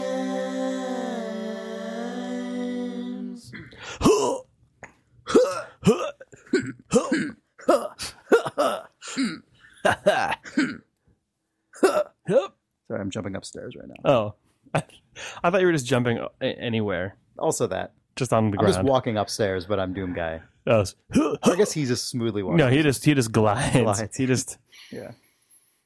he glides while making the Luigi face. hey, are we back for? Uh, oh yeah, we're back. I guess. Yeah.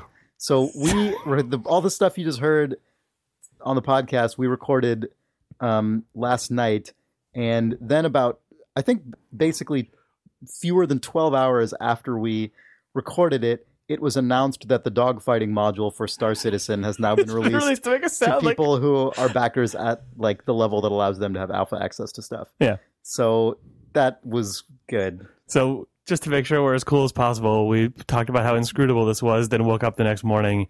Well, then we we Arena we Commander was next announced. morning to like a completely out of seemingly out of nowhere drop of like one section of the game. So it is a little bit inscrutable still. Yeah. Also, I tried to go to the website to like buy the thing that would allow me to play this. My opinion that it is somewhat inscrutable has not changed because you go there and it's like there's a there's a thing and it's like five dollars alpha module access and I'm like okay I click that and it's like this will not do anything unless you already have like a ship pack like a game pack or something in your account. And i'm like oh okay. So i like go to my account and i'm like oh buy a single ship module or multiple sh- or multi ship module. And i'm like wow. Just to look i look at the multi ship module which goes which is like thou- i think the cheapest one is like a thousand dollars or something and it goes up to ten thousand dollars and the ten thousand ones are all sold out. So i'm like okay whatever. So i go to single ship module and then it's like thirty dollar module $40 module and it's all these crazy widgets that are all different sizes with bigger ones that are obviously intended to entice you into upselling, right? Like there's a $30 one, then there's a $40 one, and the $40 one is like the plus version of the $30 one, but then there's obviously ones that are hundreds of dollars. And some of them include beta access and some of them don't. And I guess some of them also include alpha access of things. Um, and they have different all, all different ships, but like it's not clear to me what Huh. what the like value of the different ships are. it's crazy. This thing is crazy. It's like a totally. Bu- I just want Again, you don't know that you're actually just buying a spaceship with this, but uh, yeah i just kind of want to know like what's the thing i guess i i guess what i have to do is just buy the cheap like the $30 one the cheapest like ship pack and then the $5 there's probably Like, someone listening to this right now going, "No, no, yeah. Oh, don't." Duh. yeah yeah yeah. But i can't so i'm pretty sure that's what i have to do. So i think i can get out i get out the door for 35 bucks to play the dogfighting thing i think. Yeah, and like everything else with this game, that trailer looks sick and ridiculous, and the logo for it is oh spectacular. awesome. It's called uh, arena commander and the logo st- is like in just the looks like style Wing of Commander. Wing Commander logo. Yeah, yeah, yeah. Ah. It looks really good though. Yeah, no, I, I don't mean that in a bad way. The old Wing Commander logo is actually really good. Yeah, it's rad. Yeah, so Hopefully, this brief interlude makes you stop stabbing yourself in the leg when we're talking about uh, being completely unaware of the fact that there is a game out for Star Citizen. now. It. I mean,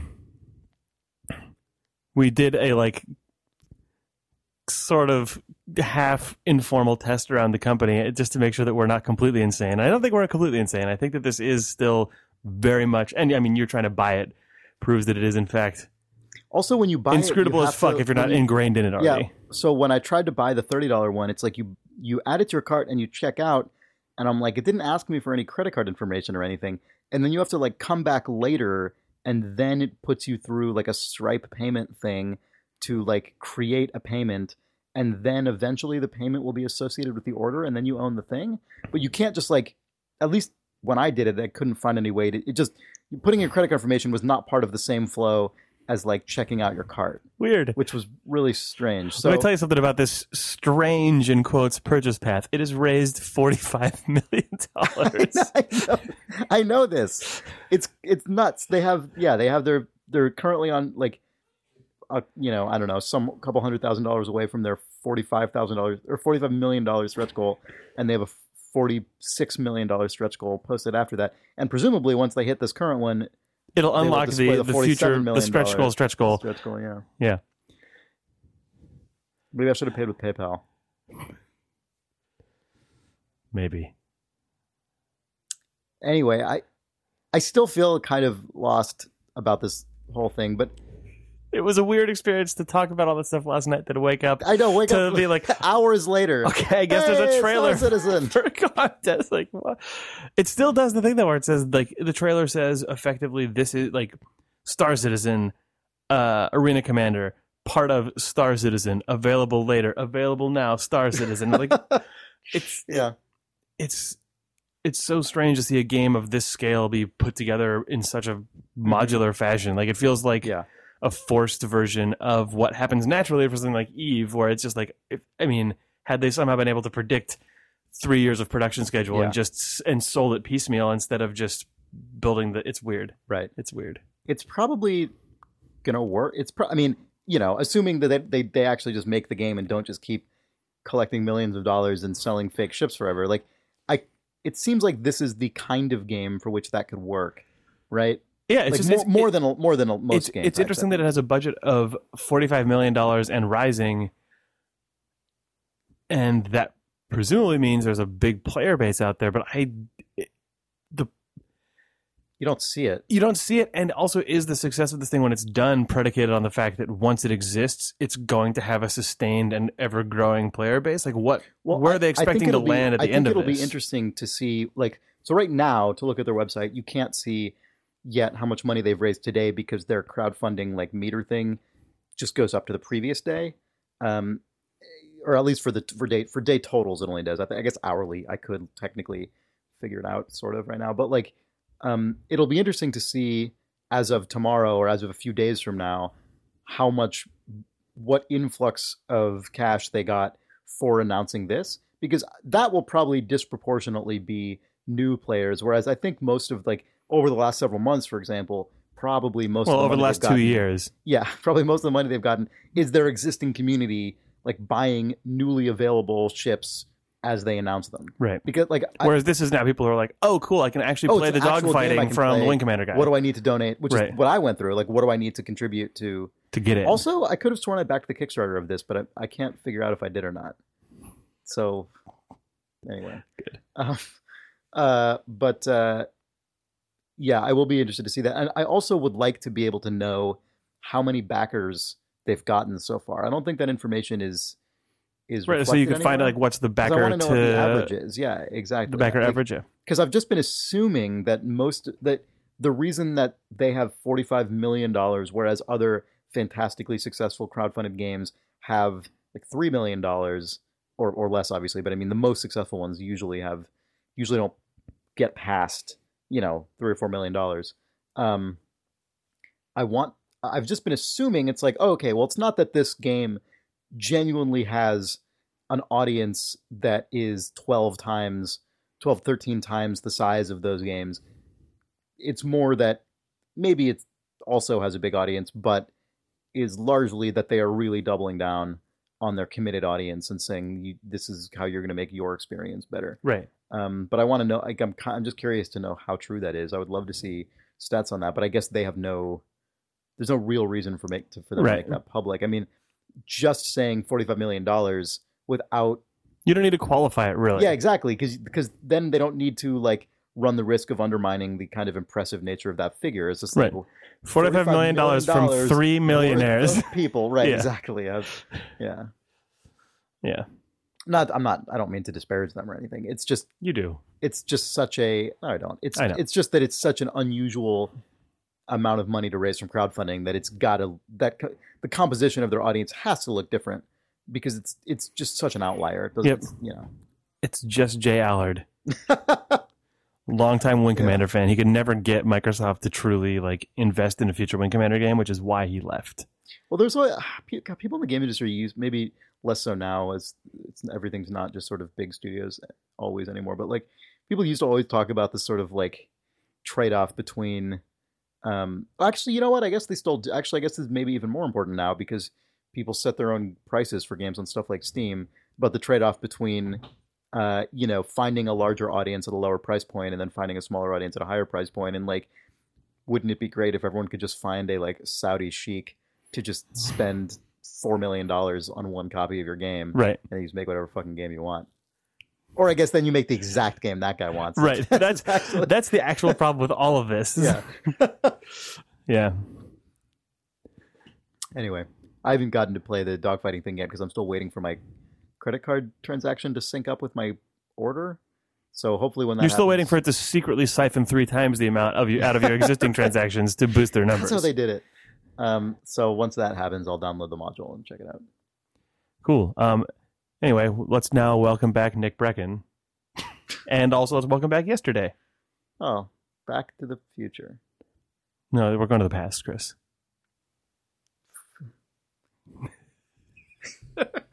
Video game. We'd like to thank Squarespace for sponsoring this episode of Idle Thumbs. Squarespace is an all in one platform that makes it fast and easy to create your own professional website, portfolio, and online store. For a free trial and 10% off, you can go to squarespace.com slash idle thumbs and enter the offer code thumbs at checkout. Um, we've talked about Squarespace a couple times on the show. They're a really nice service for just quickly putting up a portfolio or a store. Um, Without looking or, like a stock blog that, thing. that just looks yeah their their stock designs are really nice and measurably better than the stock designs that you sort of think Yeah. of when you think of a blog site Well, when Jared put his up, I actually had no idea it was a Squarespace site. Like I'm not. This sounds like a pitch, but it's actually not. Like I went, I went to Jared, uh, Jared Emerson Johnson, who who is a like good friend of ours. Um, put up his like new website, and I went to it, and I'm like, wow, like when the hell did he have time? Like, Right. when did he do this? And then like on our podcast later, I think Sean mentioned that it was a Squarespace site. Oh, I did, like, yeah. Oh, you did again. I'm like, well, okay, well, good.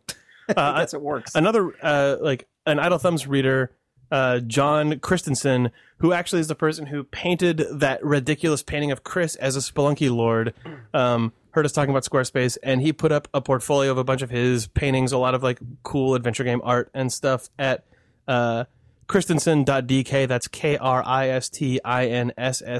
dot dk he like again he said he threw it together really quick Big JKO from the forums. yeah, it uh like these sites look great on mobile immediately just as part of their template. Like they're really it's really nice service. Um, Um I'm actually on my phone right now, and it's just like a nice, clean layout. But then it looks like you know, obviously cool and more dynamic on the yeah, computer. but if you have used Squarespace to put up a site that you think uh you'd want us to actually point people to because it's cool, it's a good example of Squarespace, just send it into us at questions at idlethumbs.net and Yeah. we'll we'll use you as an example in a, in a future plug for Squarespace, which is a cool Maybe. service. Maybe. If it's like if it's really cool. don't just put like a bunch of turds on it. like put real stuff on the Yeah. website. And then If you make a Squarespace site that's got a bunch of turds on it, we'll also talk about that, but not inside of their ad. um, yeah. Yeah. So uh, what's the URL? All right. If you go to squarespace.com slash idle thumbs, use the promo code thumbs, you'll get 10% off your Squarespace and uh, a free trial. Cool. Video games. You're gonna have a good podcast, Nick, in my stead. Look at look, you're born to do this. You have it in your That's soul. you were born to do this. I'm good. I'm good. You're right. Huh, that was the test a print. yeah, test print. Oh, that's You're born to pod. Mm-hmm.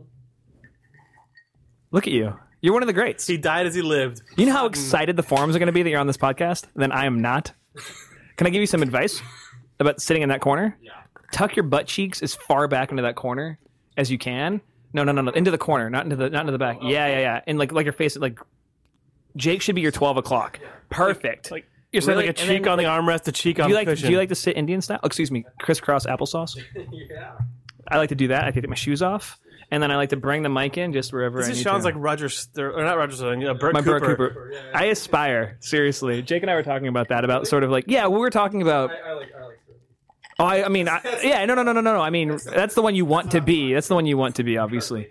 But well, it depends on what season seven B of you know because Sterling's like right now he's in a good trajectory. He's like stepping up to be a leader. But anyway, uh, no, we're talking about how it's really hard to grow people at a game studio because you're just always making stuff and it's hard to be like, oh, let me manage you and like grow talent. And I was like, yeah, one day I just want to be like the barefoot Bru- Bert Cooper, just walking around like you know telling people that they're born to pod. Video games.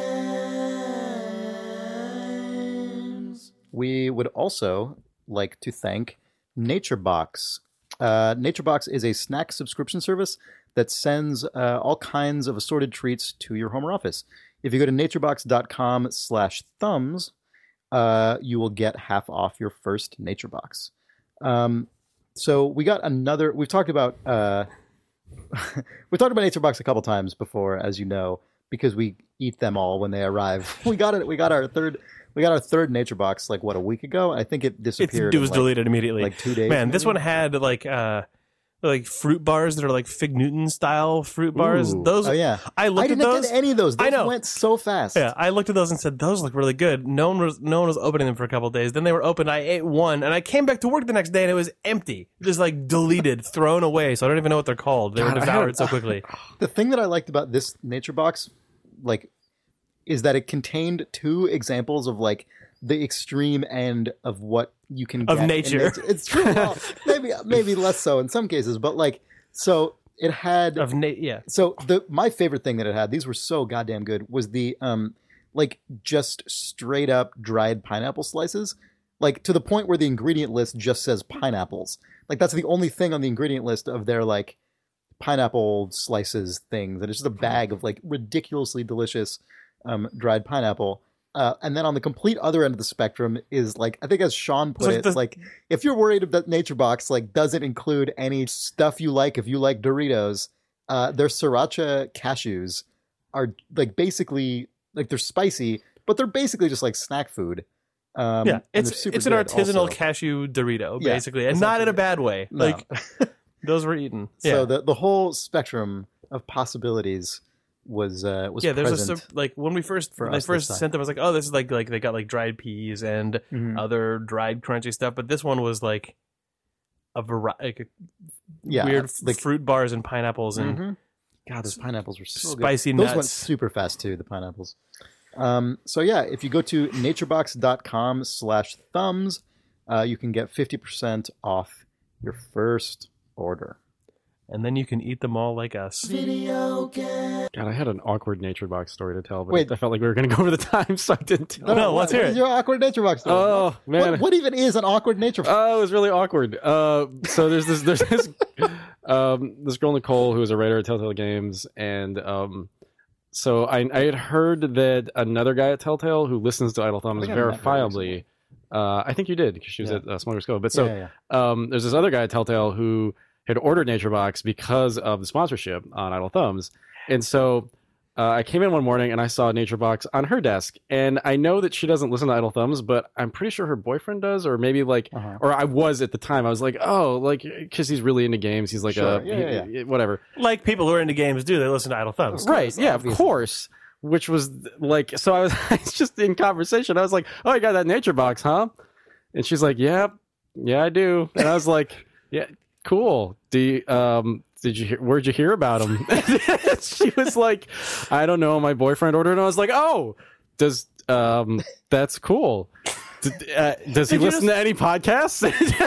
she was like, So you just wanted like- to say, "Oh, did he listen to Idle Thumbs Yeah. and hear it from the ad?" But you but I couldn't. didn't. Like, no, I didn't want to say it. And finally, she was like, "Why are you being so weird about this?" And I was like, "Well, they're kind of a sponsor You're for like, this well, podcast." you might not know that I I host this podcast. And then she did the thing because Nicole is so funny, and she was just like, "Oh, that's nice."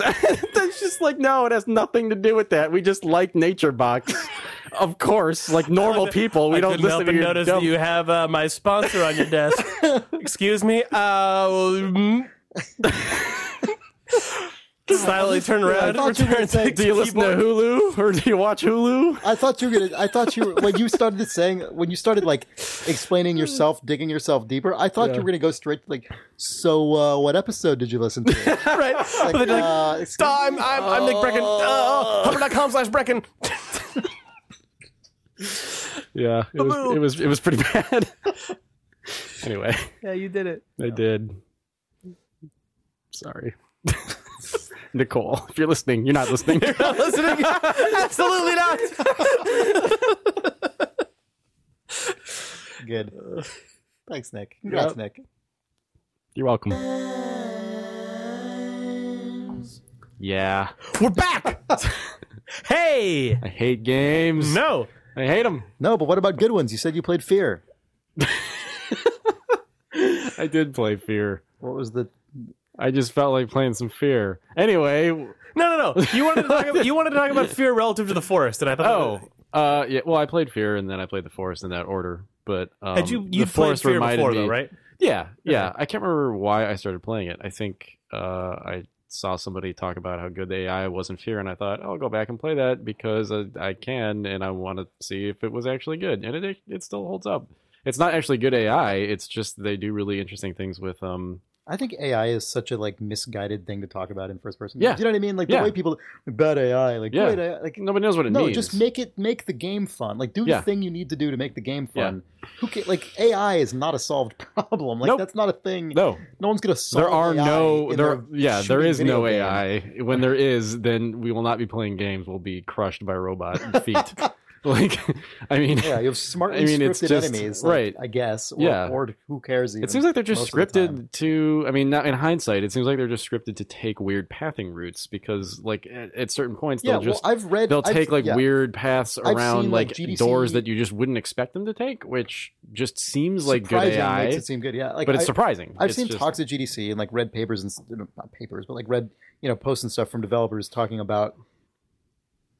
Well, and seen some of these things from like within studios, like um, about how players can be convinced that AI is better than it actually is because in reality it's not AI. Yeah, Um, not I mean not in the way people I think like just some person The thinks thing it is is when they thinking. say AI. he yeah. sat there and thought about Right. which way would be It's a learning surprising. computer. It's, by yeah, just it's, doing it's- by just like doing things like and if you if they call out what they're about to do with Barks, people think the AI is better, Right. even if it's literally Yeah. Or identical. it's like it thought to do a Like, thing, then it did it. right. Yeah, but in Well, reality, yeah, it's I like mean, no diff- It's like that's that- just Chrome. It's just That's- it's just That's like the like the soldiers in Half Life One would actually sort Yeah. of kind of Well, be and Fear is each other. just Yeah. one hundred percent doing that. It's move just like around- flank him, flank them, and then they Yeah. and then they just take If a weird to path. cover, like, the- they you just know, take like, it. there's all- yeah, But like honestly, it's so rare that I find that that makes a huge, huge difference.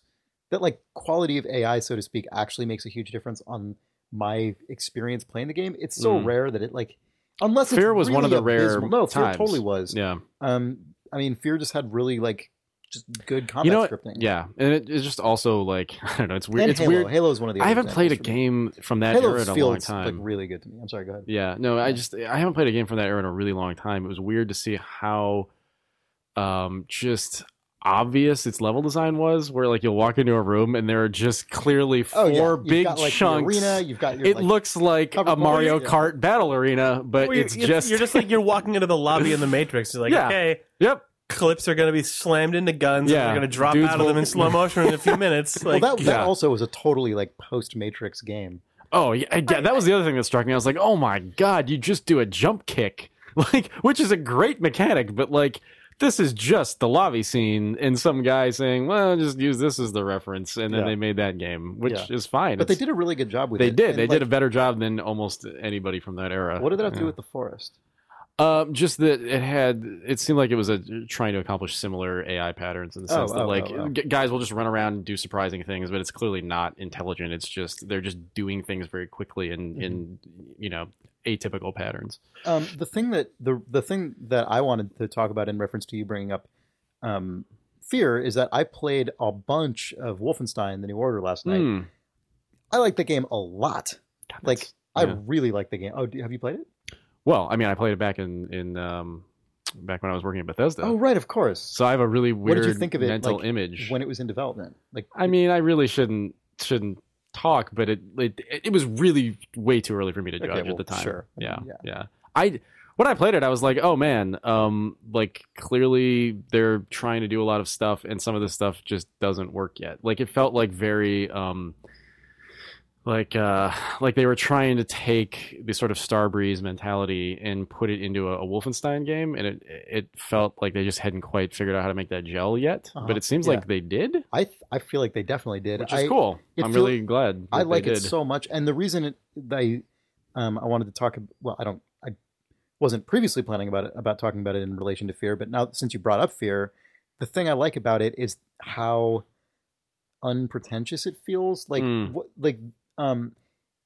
It's like it is just it is like skating the line of having too much like sad protagonist cutscene in it for its own good. You know what I mean? Like it is right there, but it like they're so short. Like those those moments are like are are at When, least when the tears of Blazkowicz drop. at least how far I am in the game now. Like I don't know. Like I don't I don't know if that you know gets gets worse or whatever. But like the amount I've played so far, I've when I come out of a gameplay segment, I have enjoyed myself enough that like they've bought themselves like 20 seconds of like whatever they do. Sometimes it goes on longer than that, obviously, but like um the it's on top of a game where you're collecting like helmets and shit hmm. that just bump your armor up and health that allows Yeah. you to go up beyond 100 health. Oh man, And, so like, tick it's back it's, down it's, over time. It's Wolfensteining. Yeah, it's though. wo- yeah. Yeah. it's weird, but it fe- it's one of Well, the Fear does that too. I mean, I was surprised playing Fear actually because I did not remember that about Fear, but it is just to pick up armor and pick up health and then shoot a bunch of guys. yeah. My memory of Fear is not that. My memory of Fear is like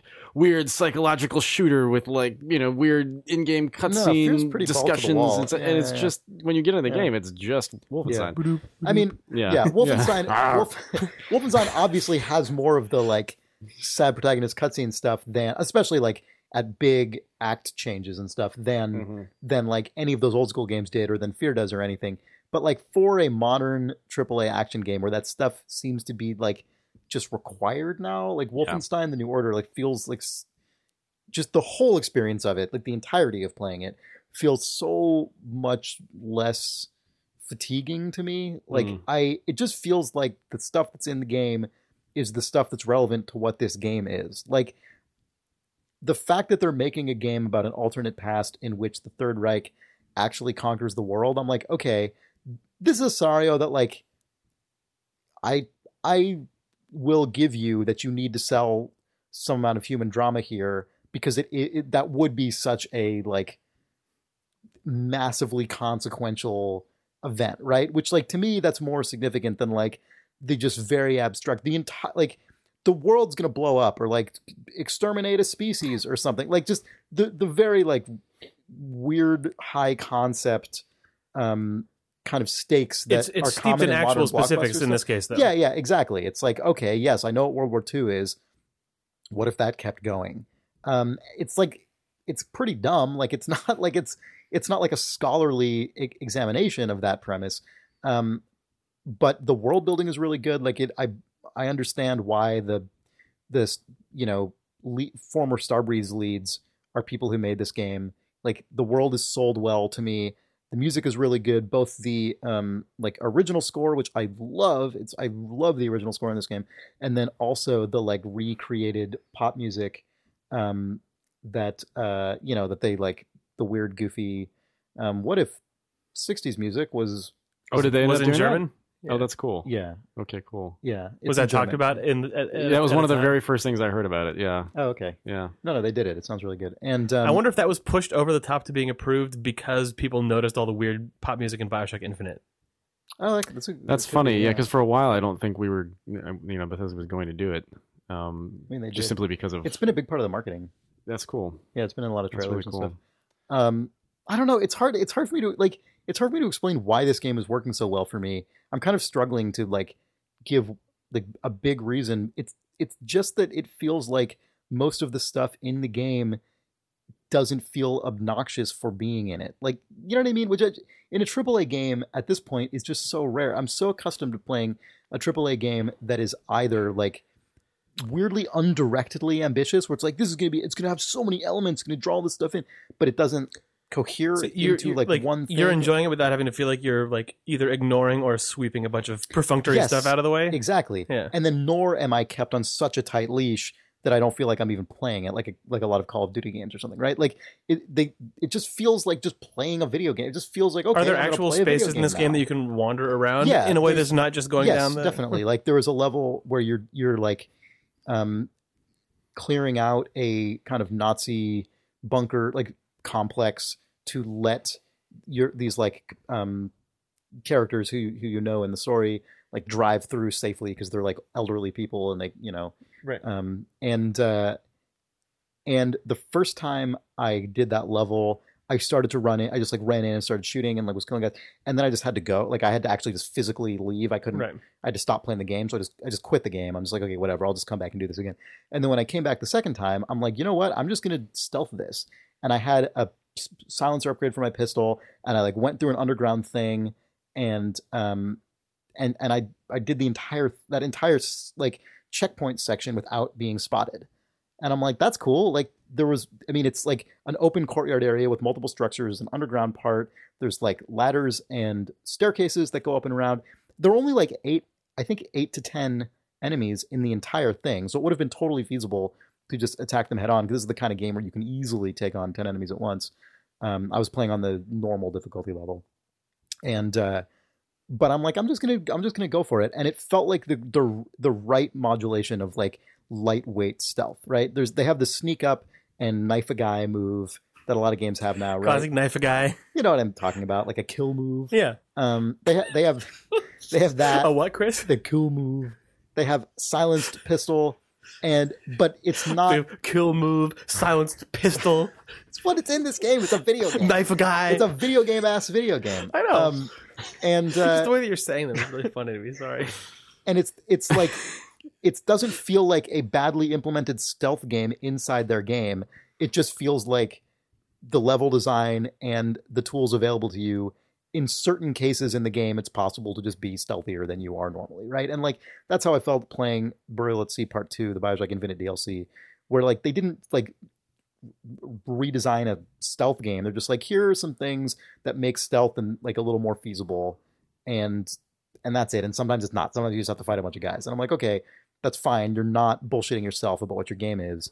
You're just letting me be a little different from time to time. And i'm totally fine with that. And to play the game normally just feels like i'm playing a classic game where you just shoot a bunch of guys. And i know that to listen to me on the podcast that doesn't sound like a kind of thing i would enjoy a lot of the time. But if you're not obnoxious about it i'm totally fine with it. And to play this game it's like this is a game where they're selling the world well. The mechanics feel really tight i like you you have like goofy dual wielding assault rifles and pistols and stuff. Like it's I, I don't know. It just it just comes together. It doesn't feel like it's it's top heavy or um like obnoxious. Like I, I, this is what this is the basically the kind of attitude I want people to take It's if the new order. if they're if they're gonna make like a big shooty AAA game, I'm like, yeah, just like the Fourth Reich of do games. it like this. This is this is fine, right? I don't know. I I really like this game. I'm gonna keep playing this game. I- Cool. I'm really surprised by how much I enjoy it. It just it's like a relief to not feel like I'm just bogged down in like over design and, and just all this shit that I feel like afflicts so many modern AAA games. It cracks me up that they made the main character look like the pixel art from Wolfenstein 1. I, I can't quite deal with it. I kind of hate it, but it's really funny. It's weird. It's Does, weird. do you see him in cutscenes? Is this a game that yes, has? yes. So you see just He like square face like, McBeef chin. fucking like beef man McBeef you've ever seen. It is weird. That's another thing that's weird about this game relative to a lot of He doesn't even look that now. beefy in any rendering of him other than that little HUD drawing in Wolfenstein 1. in this game, in the actual like Oh, in this model, game, he's character model, like- that's a weird thing because his name is Blazkowicz, and like I always sort of just assumed he was supposed to be at least half Jewish based on like the name and the theme of the game. I'm like, that's got to be part of the point of it. In this game, he just seriously looks like uber Aryan, th- th- fucking American. well, he's he's you know that that name goes back a long ways at this point. He's sort of it's just you know Mm. his, people c- bring it up in the game all the time. Like people are constantly using that name. I know I just be like his his you're you're judging him aesthetically, but he's gone. This is we have Nazis in space in this game, right? So like he's uh I'm not judging him. It's just a funny thing to see. Like it's weird. The part the reason I was bringing it up is because the the kind of modern AAA template for male protagonist is either like stubbly, kind of shaved headed, middle aged guy, or kind of young mopey guy with a hood with like a hoodie.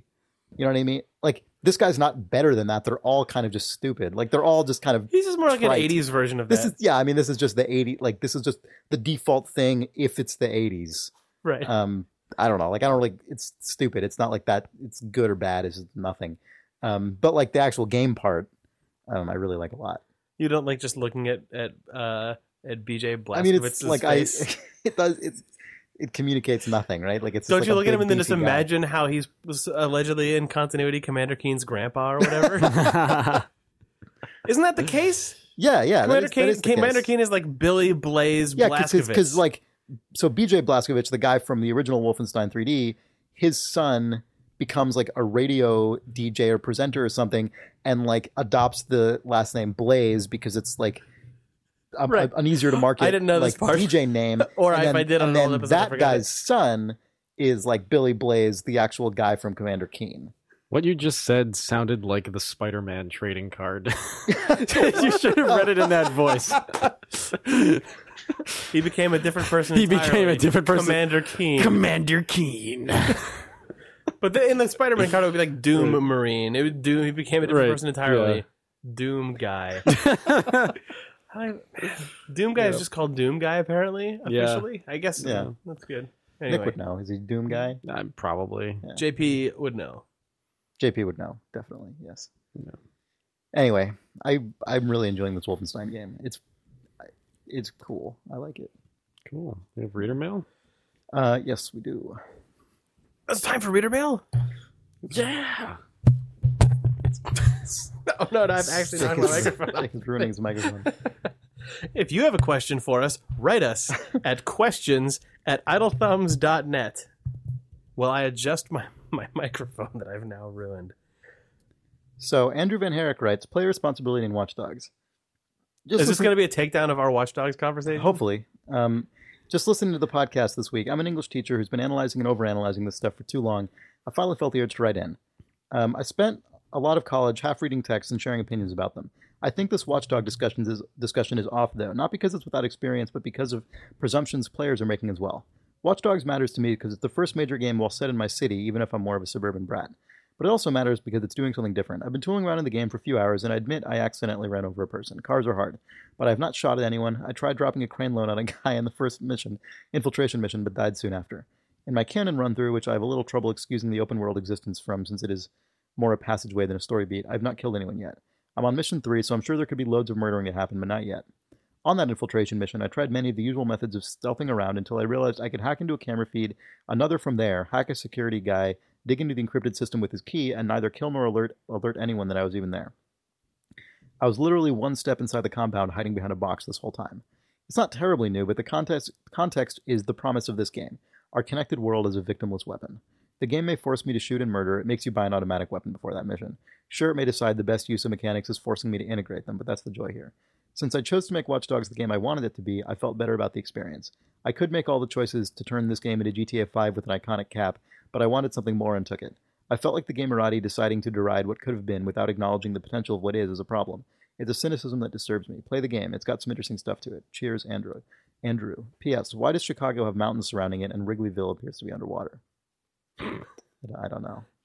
Anyway, I thought it'd be good to read the a to read a uh, a response to some of our Watch Dogs stuff. Yeah, no, that's good.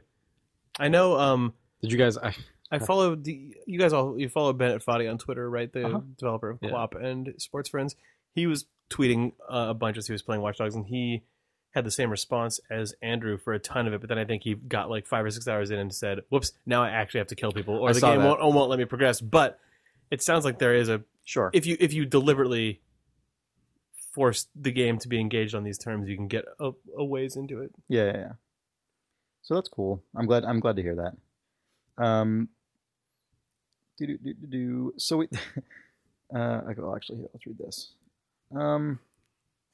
You skirting around Waluigi for a Yeah, second? yeah. Yeah. Because there's there's a bunch of it, so I want to make sure I, I, I accurately gauge how much how much email to read here. Um.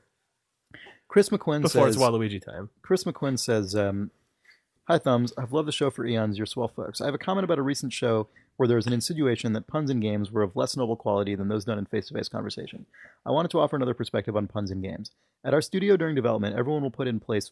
Uh, everyone will put in placeholder game conversations on a whim while carrying out another task, and this usually ends up being final game conversation. This is almost an asynchronous conversation that is occurring between team members. Our games are often pun heavy, and these are not created in a meeting but on the fly while someone is coding a boss fight or designing a puzzle. The puns aren't discovered by the rest of the studio until someone happens to play through that sec- section, and the surprise and punniness of the moment is often fresh because it does feel in the moment as though it appeared in a conversation. I would caution against developers refraining from using puns that are created in this manner because the results can be awesome, in my opinion.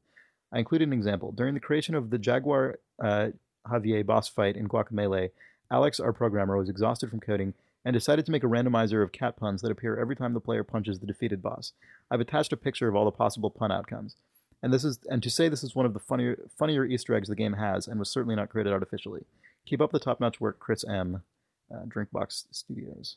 Um, yeah, I mean, I like. I think if you're making a game where that is what the world feels like, that's totally you know that kind of thing is totally appropriate. Um, like a thing this reminds me of is um, I was reading an interview about um, uh, or a preview or something about Costume Quest 2, which Double Fine is working on right now. And um, like I liked Costume Quest a lot, and I'm I think I'm excited to play uh, another Costume Quest game. And one of the costumes in Costume Quest 2 is candy corn, and the like just sort of inherent joke of so I mean if you guys know the concept of of um, of Costume Quest, it's that these like kids are going trick or treating on Halloween, and then the like they encounter these crazy like troll monster things, and they you basically play kind of JRPG style turn based combat where the kids don their Halloween costumes and sort of like transform in their imaginations into the things that they're dressed up as, like a crazy unicorn or Like like giant transformer. or giant transformer, like an animated Statue of Liberty or whatever. And um, uh, and one of the costumes in Costume Quest 2 apparently is candy corn, and it just does literally nothing. Like your character is 100% ineffectual while wearing the candy corn costume. It's just a joke costume. And apparently every single time like when if so you have a party of 3 and when you when you're playing in a turn-based combat in the game and it gets to the character's turn it would be who's wearing candy corn, it just says something like candy corn's going to sit this one out and it just skips that player and that's it. That's their whole turn. And and like apparently in the inter- in the interview they said Double Fine wants there to be like somewhere in the neighborhood of 1000 lines that like can be the candy corn skip turn? for like the candy corn skip corn. Yeah, like The candy corn skip corn. one of them was like candy corn has nothing to prove and then it's a skip like just stuff like that right and that's like um similarly also from double fine i guess um i guess as a studio i know very well for obvious reasons um in uh, uh broken age part one um when you know early very early in in shay's world which is like the boy character in that game um you like go through this kind of daily routine and one of the things you do is eat your morning cereal and uh your like mother like ship AI thing offers you the kind these kinds of cereal, and you can keep declining the cereal she offers you. And as long as you keep declining, the game will keep just suggesting new kinds of space themed You get to cereal, like twenty cereals. cinnamoons, and yeah, you go through dozens of these things. That it's like you keep thinking it's going to run out, and then it keeps suggesting another name. And like the joke is in the kind of extreme repetition of the thing. hmm So anyway, that like, and you know, this person who wrote in talked about like basically just Every time you random hit this boss, you get another crazy you get joke. like another Yeah. cat pun, right? Like cat. So I mean, Yeah. yeah, if I, I I don't think that stuff can't work at all. I mean, obviously, like there's there's not really anything that can't work in any game. It just has to make sense in the, you know, Turret sequences. turret sequences. God, I didn't talk about this with Wolfenstein. the The reason it took me like what two uh, games been out for a couple weeks now. Yeah. The reason it took me so long to play that game is because I start like the day it came out. Um, I started playing it with Ollie Ollie Moss actually, and like, and we sat there and we played through the beginning of that game, and it was so boring. It was just the like, run to the thing, like click on the thing, turn off the engine, like run here. Oh no, scripted sequence. Oh my god, turret. Like it's just the shittiest version of a Did it literally open with the turret sequence? No, it opens with a like run here, run there, run Okay. there. Because I was going to say the only way that it seems like you could justify a turret sequence at the at the very beginning of a game like that is because you want to teach someone the look mechanic without teaching them the move mechanic. But if you have them move and look first, first, and then you yeah. put them in a turret, Yeah. Yeah, what's the point? It's just I don't know. I hate that stuff. And it and it, what's what's weird is that there are a lot of modern first person shooters, especially kind of big cinematic kind of action game style shooters where all that stuff you do at the beginning of Wolfenstein would be totally appropriate training, right? Like there are a lot of modern shooters that are just you're basically on rails. You're basically going through a bunch of like quick time events and turret sequences. That's not what this game is. Like once you actually get into the game, it's like a fairly classic style shooter with like really good level design and, you know, like fun encounters. And all that stuff at the beginning is just totally irrelevant to what the entire rest of the game is. And so sweet. yeah, and it was weird. Um, so it was. I was really. I think the beginning of that game is quite poor, but but it's okay because I ended up going back to it and re. I had to play through it again because I did that first part at home or at the office, and then I went back at home. You had to play your favorite part twice. Yeah, you got is- to. Excuse me. But um, but I mean, yeah. After that, once you're actually in the game part, it's really good. Cool. Yeah. This one's for Uh, Nick. What is it? Which one? No, I just wanted Nick to respond to a reader. Hey, hey, Ah. I love turret dear Nick. Let me tell you the origins of Waluigi. no, I don't know if we're ready for that yet. Well, here's one real quick that I can answer. Jordan Pearson says, "Is Jake singing one of the harmonies in the new theme song?" Thanks, Jordan from Ontario. No. I'm not, but Justin McElroy of My Brother, My Brother and Me true. is. That's true. He was one of the very first people to send in um, community like backup vocals. Was Justin McElroy from My Brother, My Brother, and Me and Polygon. Um, he was a really awesome guy. I'm I'm sure most of you read like listening know who he is. Um, he's in there. So is uh, so is um, Uh, David Pittman. Ian who- McKellen. No, yeah. so is David Pittman, who's making um, the- uh, who made Eldritch and is yeah now making Neon Struct, which is the fortunately renamed uh, Yeah. title, title of a game that was previously called Die Ogenderwelt or something. Yeah, now it's called Neon Struct. Yeah, it's like a I was crazy really, really Deus glad Ex. when you renamed that game. What? I was so glad when you I renamed know, me too. Oh. Um, we've talked. I've talked about it on the podcast a bit, but you probably don't remember what I was talking about because the name is so crazy. But now it's called Neon Struct, which totally sounds like the kind of It sounds like the game. thing that is Yeah. what it is. Um, so that's good. I think Die It looks Ogenderwelt cool. is still the subtitle, of Yeah. it, looks very which is fine. You want people to be able to search yeah, for yeah. it still. Yeah. Um. So now we have like a suite of emails about Waluigi that I That's guess I'll just start reading. I don't know. It feels like in honor of the ode to Waluigi last week. I think people were now explaining because we read that Waluigi poem and because we all watched Waluigi get destroyed uh, by Luigi repeatedly in GIF form. yeah. We were given a lot of Waluigi information. So the first one is a request, but i this one will be quick. Good evening. This is from Matthew Merced. Um, good evening, gentlemen. Would it be possible for you to get Alex Ashby to read the Ode to Waluigi? That would be super great. On a side note, whenever you read someone's email reading ethnic Breckon, I hear ethnic Breckon, and strange images flash through my brain. Am I the only one who hears that? No. No. Thanks. Keep up the great work and look forward to Firewatch Matt from Long Island. So I mainly wanted to read this because I want it on the record that we should get Alex Ashby to read the Ode to Waluigi. that seems fine. Because well, I don't know why wouldn't we? Um, it's sort of written in Shakes in intended Shakespearean style. Um, And Alex is a noted Shakespearean act- He was sort of born in Shakespearean style. Yeah. he might as well, yeah, exactly. His his, So his, you hear his voice was composed in. Yeah. you hear ethnic Breckon a lot, Nick? Uh, yeah. No, I don't. I've heard that before, though. Many people apparently hear that. Just something real quick here before we go to the next thing. I think I, I should probably Google ethnic Breckon in quotes and just see That's uh, fine. see what we get. Go for it. Um, you can prepare yourself for Waluigi. I'm pre- I'm fully prepared. I don't know if you are. You don't know if I'm prepared? No. What what would you what would make you think I'm not? I read it already. What? What does that mean? I'm just saying. Read it, Chris. Nick's being you're being weird. There are three results for ethnic Breckon. One is a tweet that says at Nick Breckon, ethnic Breckon, ha ha ha ha ha.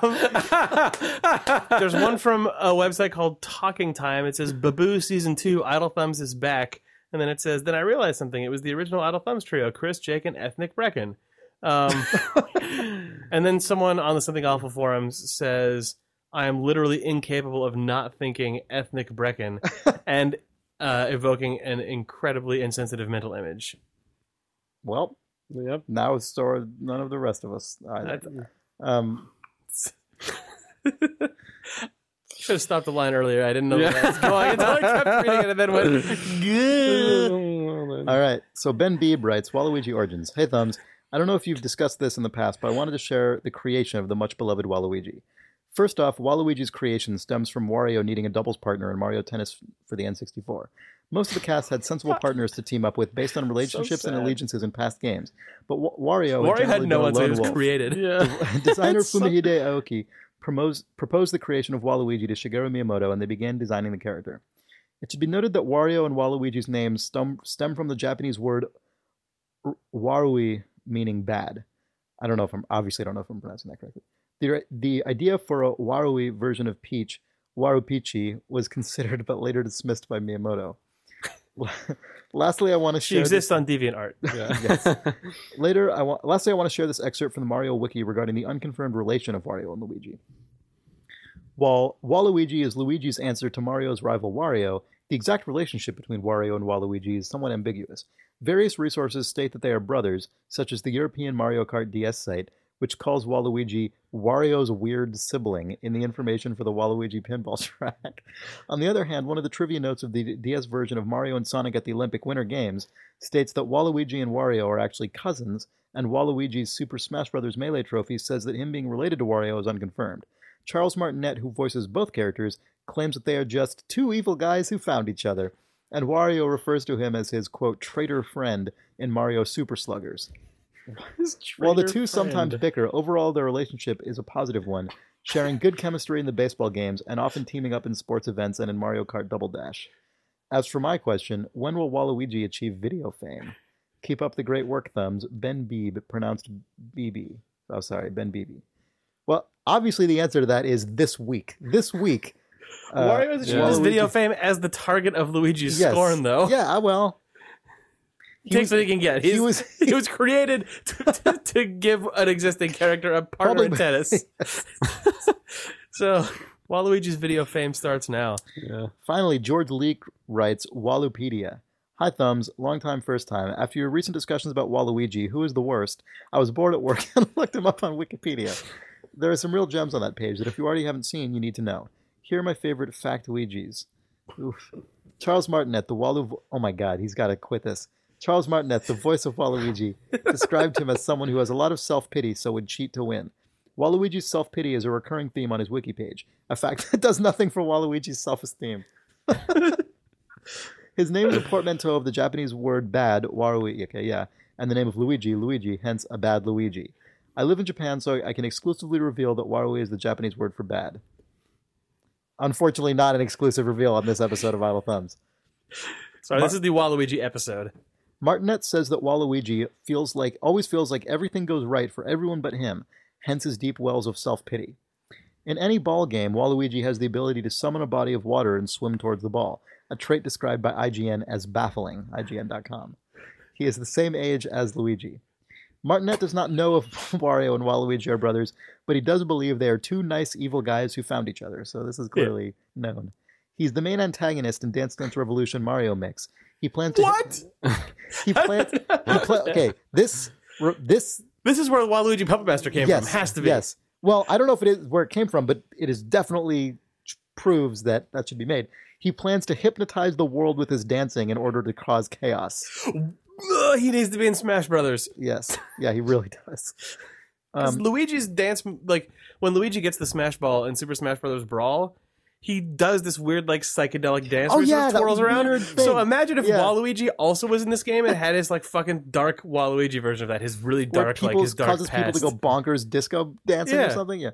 Yeah. Masahiro Sakurai, the director of Smash Brothers, stated that, that Waluigi is not a playable fighter, saying, "Just because you try hard doesn't mean you'll make it into battle. This does nothing for Waluigi's self-esteem." no, Oh, crushed my hopes immediately. he's just always in the Here like, follows- audience of every Smash Brawl. Here Just follows sad. some choice quotes from the reception section of the wiki page. Um, taking note that one particular editor seems to have a special dislike of Waluigi. All right, here we go. Quote: One of the most unimportant characters in video game history. Game Daily. Quote: Lamo villain. Games Radar. Quote: Waluigi, the worst character ever. Henry Gilbert of Games Radar. His creation was, quote, plunging to the bottom of the intellectual barrel. Henry Gilbert of Games Radar. quote, disgustingly tall and thin. Henry Gilbert of Games Radar. quote, less than legitimate. Henry Gilbert of Games Radar. And finally, feature in the list of 10 video game characters who look like sex offenders, Complex 2013. I don't know what Waluigi did to help that Henry list did Gilbert of nothing for his self-esteem either. but it seems clear to me that many of Waluigi's feelings of self pity and general low self esteem can probably be traced back to Gilbert, who may ultimately be the true villain of Nintendo's Mario Brothers series of video games. He has also described Wario as a fat ass. I hope you've enjoyed these facts as much as I did. Huge fan, love the podcast. Fuck Nick. Have a great day. Good. Kind regards, George Leak. Man, yeah. I've learned more about Waluigi than I thought it was possible to learn about Waluigi. I know. I did not know that this many Waluigi facts existed. Now I know. Now I really want Waluigi in the new Smash Brothers. Yeah, and I I know. know that it's not going to happen apparently Yeah. because the creator of Smash Brothers just Just because you feel sorry for yourself doesn't mean you get a spot with you know. yeah. Wow. Yeah. Oof. Man, Fucking. Never mind. Um. Is that it? I think that might be it. That's probably everything. Cool. Yeah. Thank you guys for listening to this podcast. Uh, Yes, Jake. Do you have something to say? Oh, I wanted to thank NatureBox for sponsoring this episode of Idle Thumbs. NatureBox uh, is a snack subscription service that sends delicious snacks to your home or office. Uh, if you visit naturebox.com slash thumbs, you get 50% off your first box. Thanks, NatureBox. Thanks. Oh, thanks, Chris. Thanks, Jake. Thanks, Nick. You're welcome. You shut it down. I did. You're welcome. Nick is welcome. Anytime on Idle Thumbs. At idlethumbs.net slash idlethumbs. Write us at questions at idlethumbs.net. Yeah, that's all, that's all you should do.